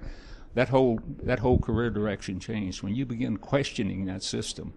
You know, you're an outcast. you're Uh, not that's- on that's what I was assuming, or and- and it's kind of where I was going with my question originally, So, but I- yeah. you, but you talk you the, you raised the bigger question. You know, let's say you change your mind. Well, where we're we going? This is where sustainable agriculture is, and what a lot of people don't realize is, it's since that time this whole movement of creating a different kind of agriculture, an agriculture that balances the need to make a living with taking care of the land, being good communities. That's that's continued to grow. There's at least 12 conferences across this country today that will draw over 1,200 people. There's uh, Upper Midwest organic growers. Last few years, 3,500 people will come in here, and these are farmers that have this new vision.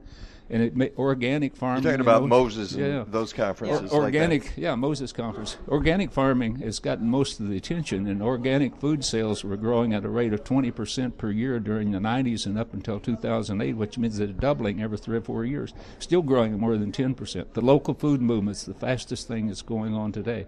Most exciting thing. Farmers markets have quadrupled in, in 20 years. CSAs have gone from nothing to over 12,000 CSAs, more than 50,000 farmers out here selling direct to consumers. These are USDA figures that are out here.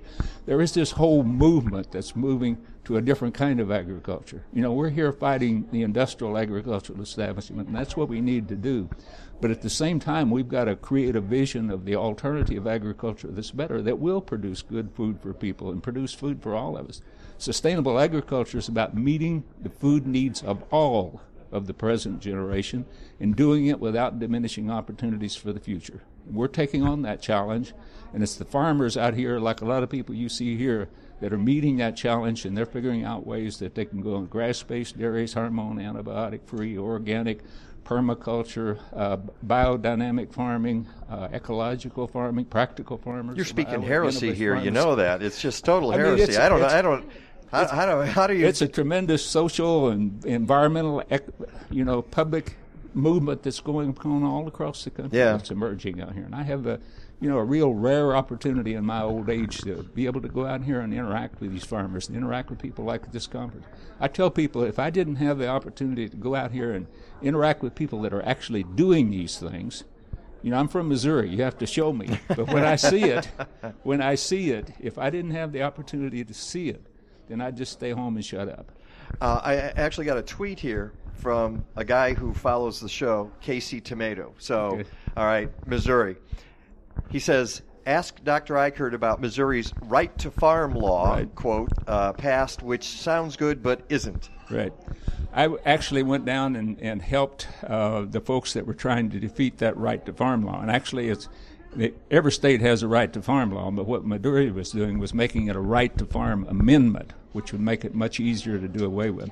And the, the basic intent of all these right to farm laws that they're trying to strengthen all across the country today is to go beyond the original intent of saying, okay, if you move in next to a farmer, the ordinary sounds and smells and odors, whatever, you can't sue them for the ordinary things. But what they're trying to do now is they're trying to identify accepted farming practices to include the industrial agriculture, specifically the uh, the CAFOs and the factory farms would be considered acceptable farming practices. And the way the laws are written, they would define the acceptable farming practices would be defined by the people that are in the industrial agricultural establishment. In other words, GMOs or or any kind of pesticides that they want they considered to be uh, acceptable normal farming practices would be protected by the Missouri Constitution, so that you couldn't challenge those. So what they're trying to do all across the country, they're trying to to build a firewall because, as you mentioned earlier, there's growing public opposition to this kind of agriculture. And what they're trying to do is, is counter that opposition first with a massive public relations mm-hmm. campaign that I'll talk more about this afternoon. Or yeah, this afternoon. Yeah, because you're doing the the final yeah, keynote the final here. thing. But the other thing is that is a whole legislative initiative all across the country. You know, like the veggie laws that started off, and the ag-gag laws, and now the right to farm laws. Th- th- They're trying to remove the ability of the American people to regulate industrial agriculture. That's the intent of this whole thing.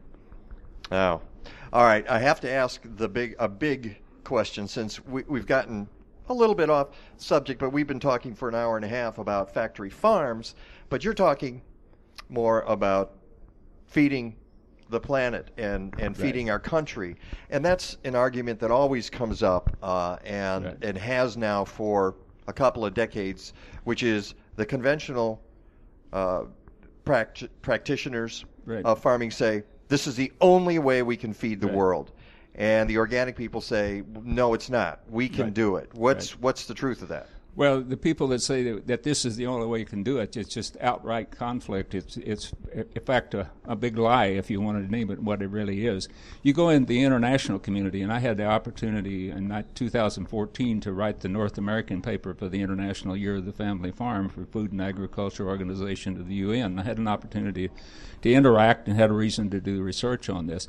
And in reality, the, the several studies have indicated that anywhere between 70 to 80 percent of the people in the world today are not fed by the large farms operations. They're fed by what we would consider small subsistence farms.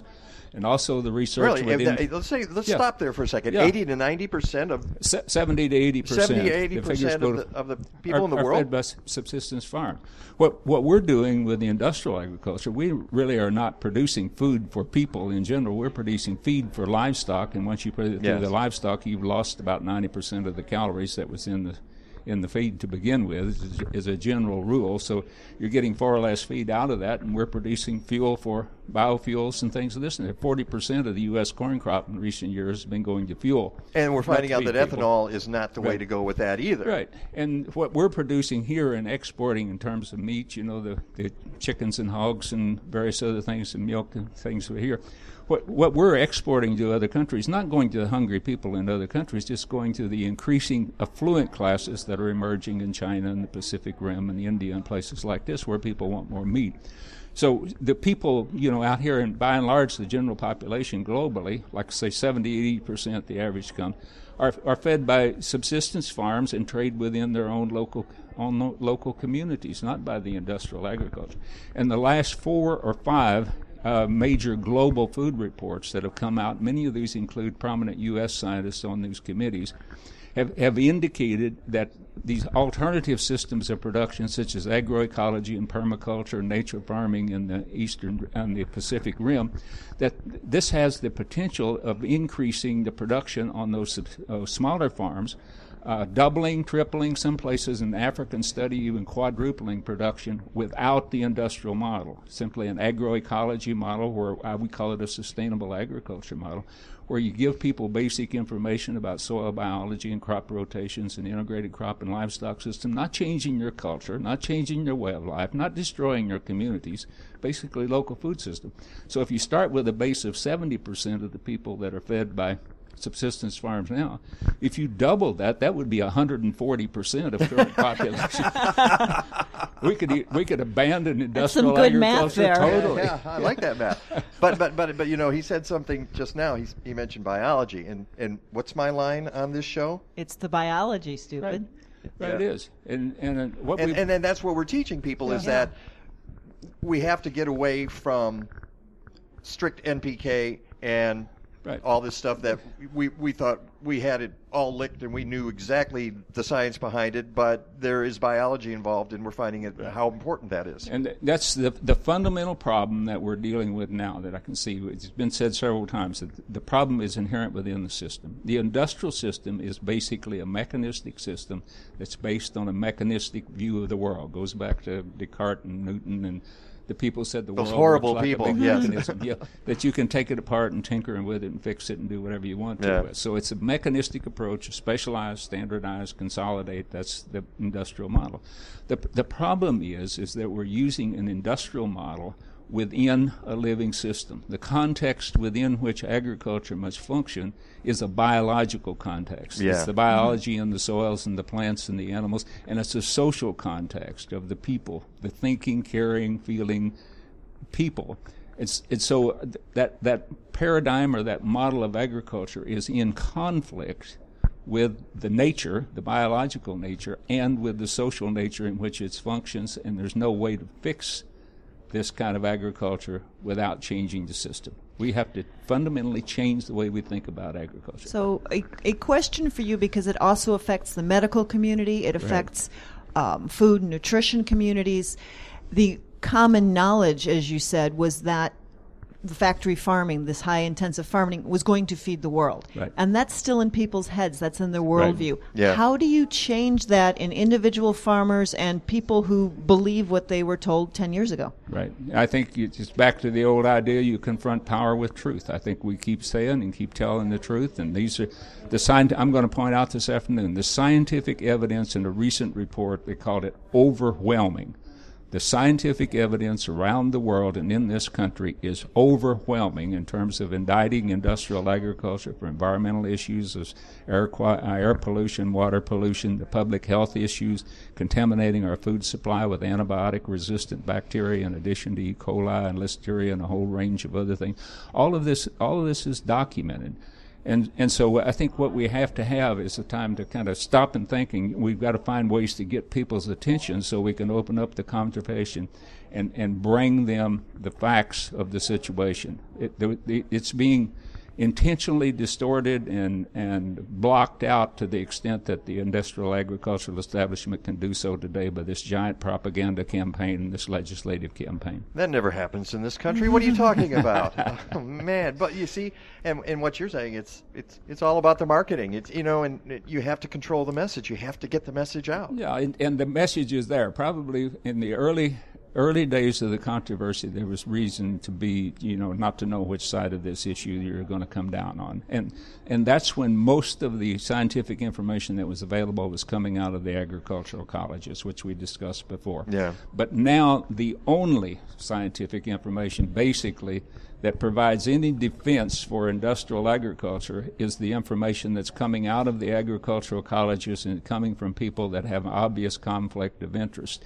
But now we have all of the other people, like the, the medical schools and the public health institutes and things, people of this nature, that are beginning to do the research. And you have people all around the country that are doing research that's bringing a, a totally different message as far as uh, you know what the results are and, and, what the implications are of industrial agriculture. Last question, Dr. Ikerd.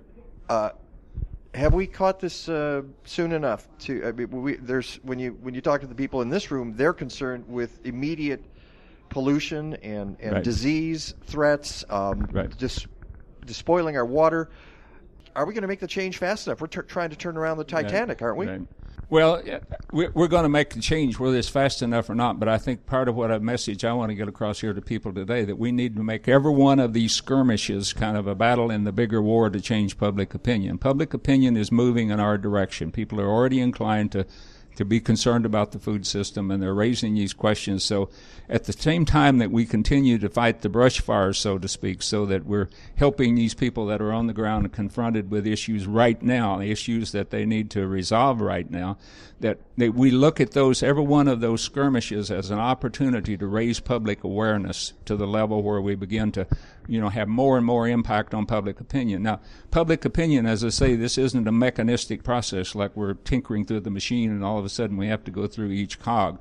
We're dealing with a biological process here, but also the mental process by which people change their minds. And we see that change in those kinds of areas, change in public perception, public opinion, you can have a, you can have a build up to a point where you reach a tipping point and then the change is explosive. There's no way of anticipating how quickly The this tipping change point, could uh, come. we reach the tipping point Yeah. and the change comes, and it's, it comes immediately, and we wake up 10 years later and it's a totally different world. Mhm. And that's what uh, we're all hoping will happen. Right. Uh, Dr. Ikerd, thank you. Thank you so much, Dr. John Ikerd, the uh, Professor Emeritus of Ag Economics at the University of Missouri. I would love to chat with you again. You're, Well, you're thank- brilliant. Thank you for giving me the opportunity to visit with your listeners today. So Thank Uh, you very much. And good luck on the uh, talk this afternoon. Thank you. All right. It's the Mike Nowak Show. I'm going to switch mics here. Change the. There we go. The Mike Nowak Show on Q4 Radio, 1680 AM, Q4.org. Uh, let's bring up uh, Rick DiMaio. And uh, Mr. DiMaio, are you there?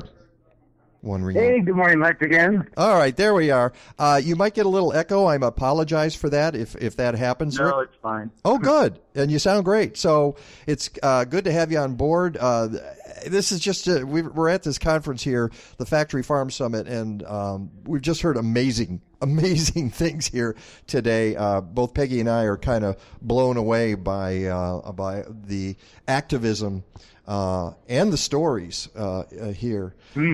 Um, so uh, at some point, uh, I'll have to uh, tell you about some of this stuff. But Yeah, the good great. the good news was we woke up. Uh, drive. We drove in uh, spotty rain showers to get to Green Bay, Wisconsin yesterday. Uh, this morning, Mhm. this Yep. morning, not a cloud in the sky, uh, and it right, was beautiful. out. Yeah, I stepped outside to move the car over so we could bring some things in, and 55 degrees, brilliant sunshine, northwest wind. It was just that crisp. Suddenly, it was fall. yeah.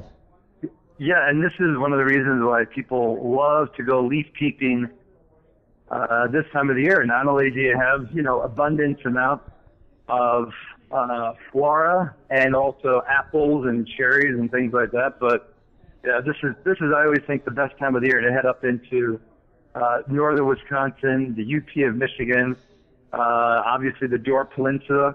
Uh, not only because the weather is beautiful, but the the Great Lakes are pretty warm, Mike. 74 degrees is the water temperature in the South Buoy of Lake Michigan.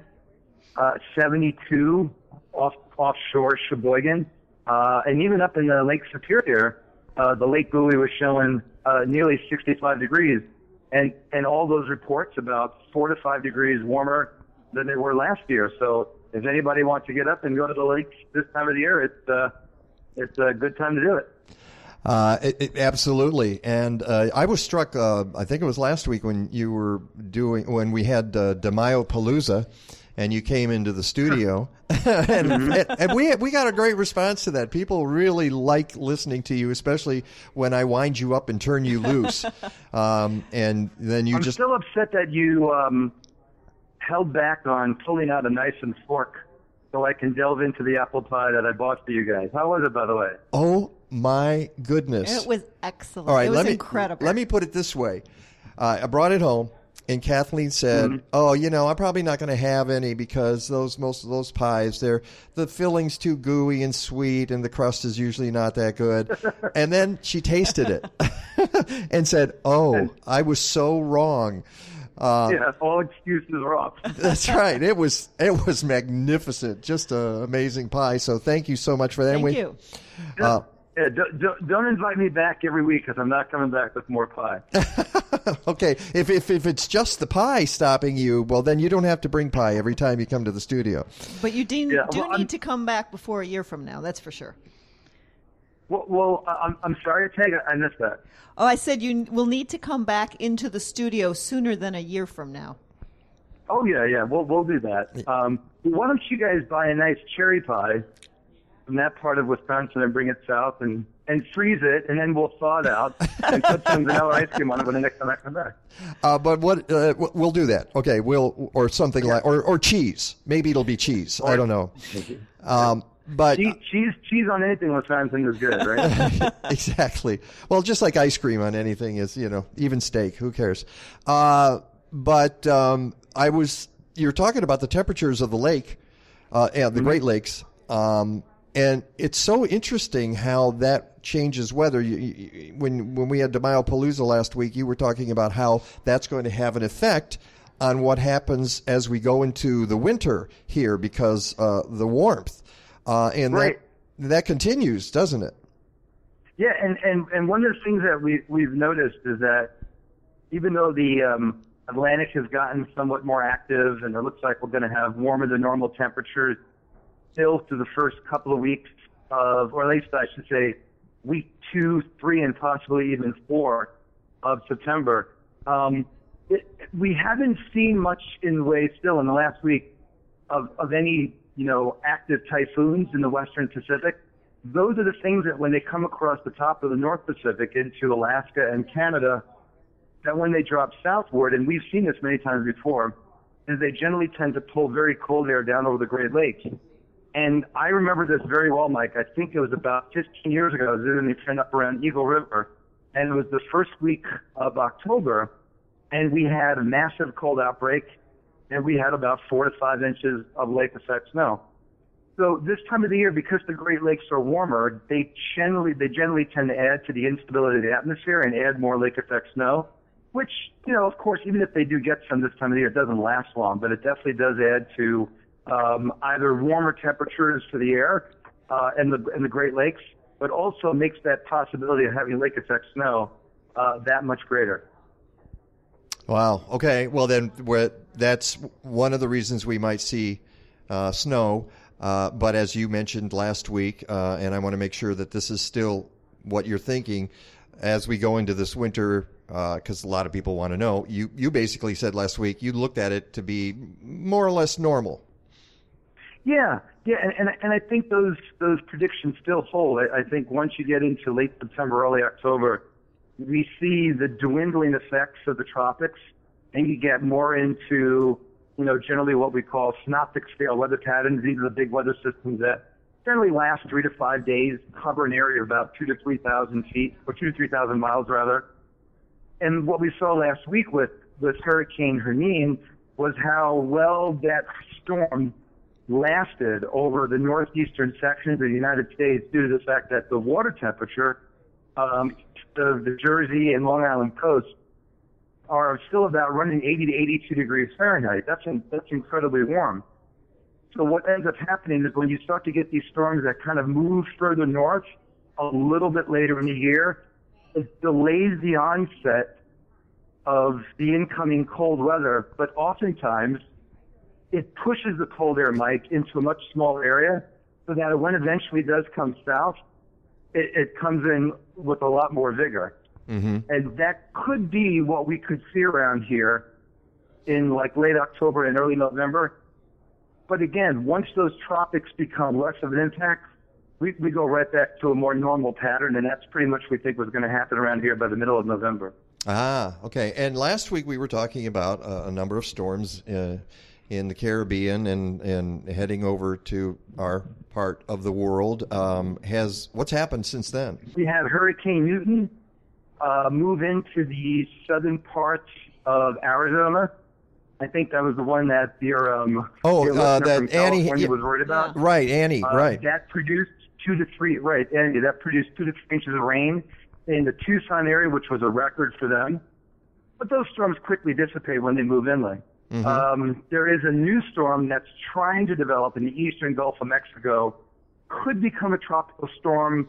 Um, right now, it doesn't look like it's got anything going for it, but uh, but our third eye is kind of watching it. Yeah. Uh, but there is one storm that looks like it's going to become a Category 4 typhoon that'll move into the uh, uh, the island of Taiwan. But that one again looks like it's going to move into China and dissipate very quickly. Um, again, it's any storms that develop across generally east of Japan is what we worry about how that's going to impact our weather here in the United States. Other than that, uh, we've been enjoying some very, very nice weather after we had two hellish days of heat and humidity. Uh, I don't think I've ever seen like dew point temperatures in the upper 70s like we had around here earlier this week. And again, a large part of that was due to the, you know, the heavy rainfall that we had. So some of the maps that I sent you for the last 30 days Yeah. showed some areas to the south of Kankakee had anywhere between 15 and 18 inches of rain, Yikes. which is which is just remarkable. Yeah. Um, and then all that, obviously, all that humid weather is now pushed off to the east, and we've gotten now into a dry pattern. And it looks like we get into a little bit more seasonal weather between here and probably the next two weeks. I, I think the chances of seeing real hot and humid weather for at least any extended period of time is pretty much over with at this point. But still, looking back at how warm we were, the overnight lows were in the upper 70s, which is actually one degree off the warmest overnight low temperature ever for the 7th of September. That's that's pretty impressive stuff. Absolutely. So why it's uh, is that the forecast, or you want to give it to uh, a little more detail? Uh, yeah, yeah, no, no, I'll go into detail. Uh, so an- anyway, uh, as you mentioned up there, even in northeast of Wisconsin, gorgeous today. This is about as good as it gets. Sunshine, uh, 75 today. Uh, normal high at 77. I think what's interesting to note, Mike, is between now and the end of next week, we lose a total of 10 minutes on the sunrise and 10 minutes on the sunset. That, that's 20 minutes of sunlight we lose in one week this time of year, which is phenomenal. Um, mid 70s tomorrow, um, upper 70s on Tuesday with a little bit of rain. And then we get right back into a beautiful area of high pressure that settles southward out of Canada. And we go right back into the lower 70s for Wednesday and Thursday before maybe back into the mid 70s on Friday. So overall temperatures near or slightly below normal uh, for the next seven days, which is a far departure from where we were last week. So no heat humidity. And even if we do get some rain on Tuesday, we're looking at probably less than about a half inch. So I wouldn't be surprised if by the end of next week, uh, the ground looks a little cracked, it looks a little hard because um, we're going to be drying out a little bit. And with a little bit of sunshine, you can lose some, you know, halfway decent moisture out of the soil. Wow. Well, it's a it's a good thing in my yard. Uh, most of the crops are about done. Um, so Yeah, th- that's done. And after a couple of cool nights, um, I think the, the the cicadas are beginning to snuff it as well. yeah. Well, my kale uh, and, and collards are still rocking, but uh, some of the other stuff, the tomatoes, not so are much. slowing down. Yeah, the tomatoes are definitely slowing. Tomatoes are slowing down. Time- the time zucchini. Uh, yeah, and the zucchini. Uh, uh, well, it got powdery mildew and it's gone. So, uh, how's your uh, uh, your back? My my my, my back is good. Uh, I actually got a couple of days swimming in Yeah? in the beautiful 74 degree lake water. Uh, but luckily, I was able to rest it quite a bit yesterday due to the fact that I binge watched eight consecutive episodes of Star Trek because they were um, basically they were doing a um, you know you know for the 50th Yeah, anniversary 50th. of Star Trek, and oh, uh, I didn't know that. Okay. Yeah. there's there's, not, there's nothing better than Star Trek on a Saturday afternoon. The, the original, right? oh God, yeah, the original is the only way to go. well, I'm kind of a next generation fan myself, so uh, uh, that's why I, I do those spots for uh, Attack of the Killer Asparagus. Um, okay, Rick DeMille, get that get that back better because you know you know why because uh, I've got plans for us. All right. All right, Rick DiMaio, meteorologist extraordinaire. Uh, no DiMaio Palooza this week, but uh, a lovely forecast anyway, and we, we appreciate it. I will look for some cheese or pie for you. Yeah. That, that sounds good, and thanks for that, Pick. Before we go, we uh, we're in overtime, and we appreciate you listening to the Mike Nowak Show after 11 a.m. Um, but uh, we have a few things that we wanted to discuss before. Oh, you need your mic up. That's right. Okay, I can do that. Did I pull? I pulled down the wrong fader. There we go. The phone was still on. Hey, come on! It's it's like piloting a space shuttle here. You know, if you could see, all, of Star we should just take a photo of this. Okay, I'm going to do that because this is crazy. This is crazy. Well, it's been really interesting to be watching everything that's happening. The uh, Dakota pipeline protests are all about the Missouri River and all about the waters and, and the tribal lands. The protests that have been happening for Line 5 in Chicago on September 1st and September 3rd in the Straits, it's about the water. And here we're hearing again and It's again. the water, stupid, It's the water. er, Yeah. yeah. Yeah, and it's having that concern for the next generation and seven generations ahead, which the Oneida Nation was discussing last night. And Uh-huh. it's Oneida, it- not United Nations, but O- Oneida. Oneida. O N E I D A. Right. And it, I, I think some of the the key is people keeping that in mind that it's the water, it's the landscape, it's children and children's children, And and, the- it's not just the money. Right, exactly. Uh, because the, the this this famous saying about not being able to eat money at the end of the day, um, and the remarkable decision by the Obama administration to to stop the uh, pipeline from being built, at Mhm. least for the president. I saw a lot of people celebrating online this week, and my response is, "Yeah, but this is temporary. It's Yeah, like it was- don't get don't get ahead of yourself here." It's the pipeline on the Army Corps land, not the rest of it. Right.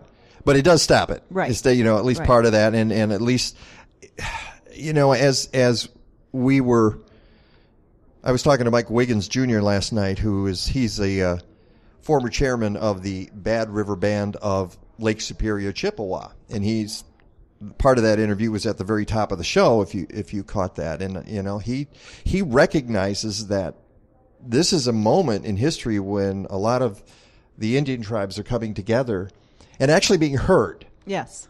And and he mentioned how it's a peaceful confrontation that they seek, um, and it is good finally to have Mhm. uh, some of that happening and um, uh, on a national scale and perhaps even a global scale.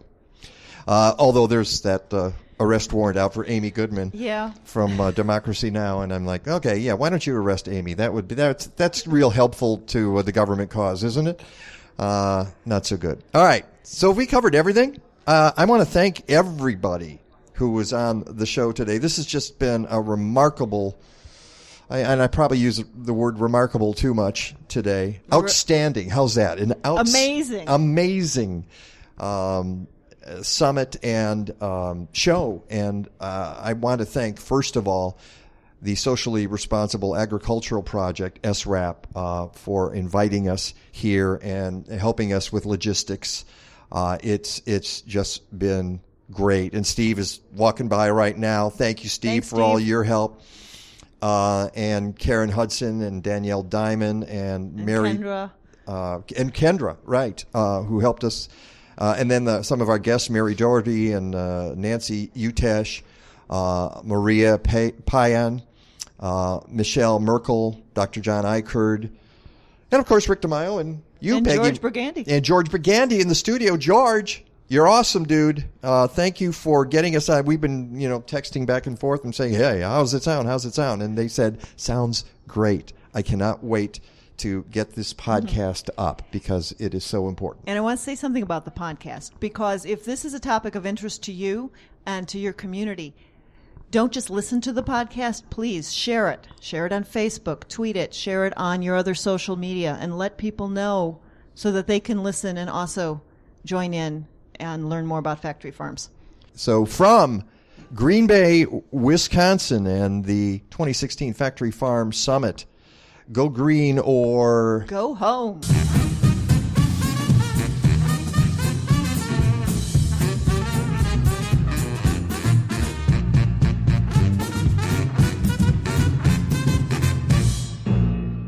Uh, Stand Adler? Yeah, uh, what? Is that it? Yes, it's over. How'd you like it? I don't know. I slept through the whole thing. Well, you didn't miss much.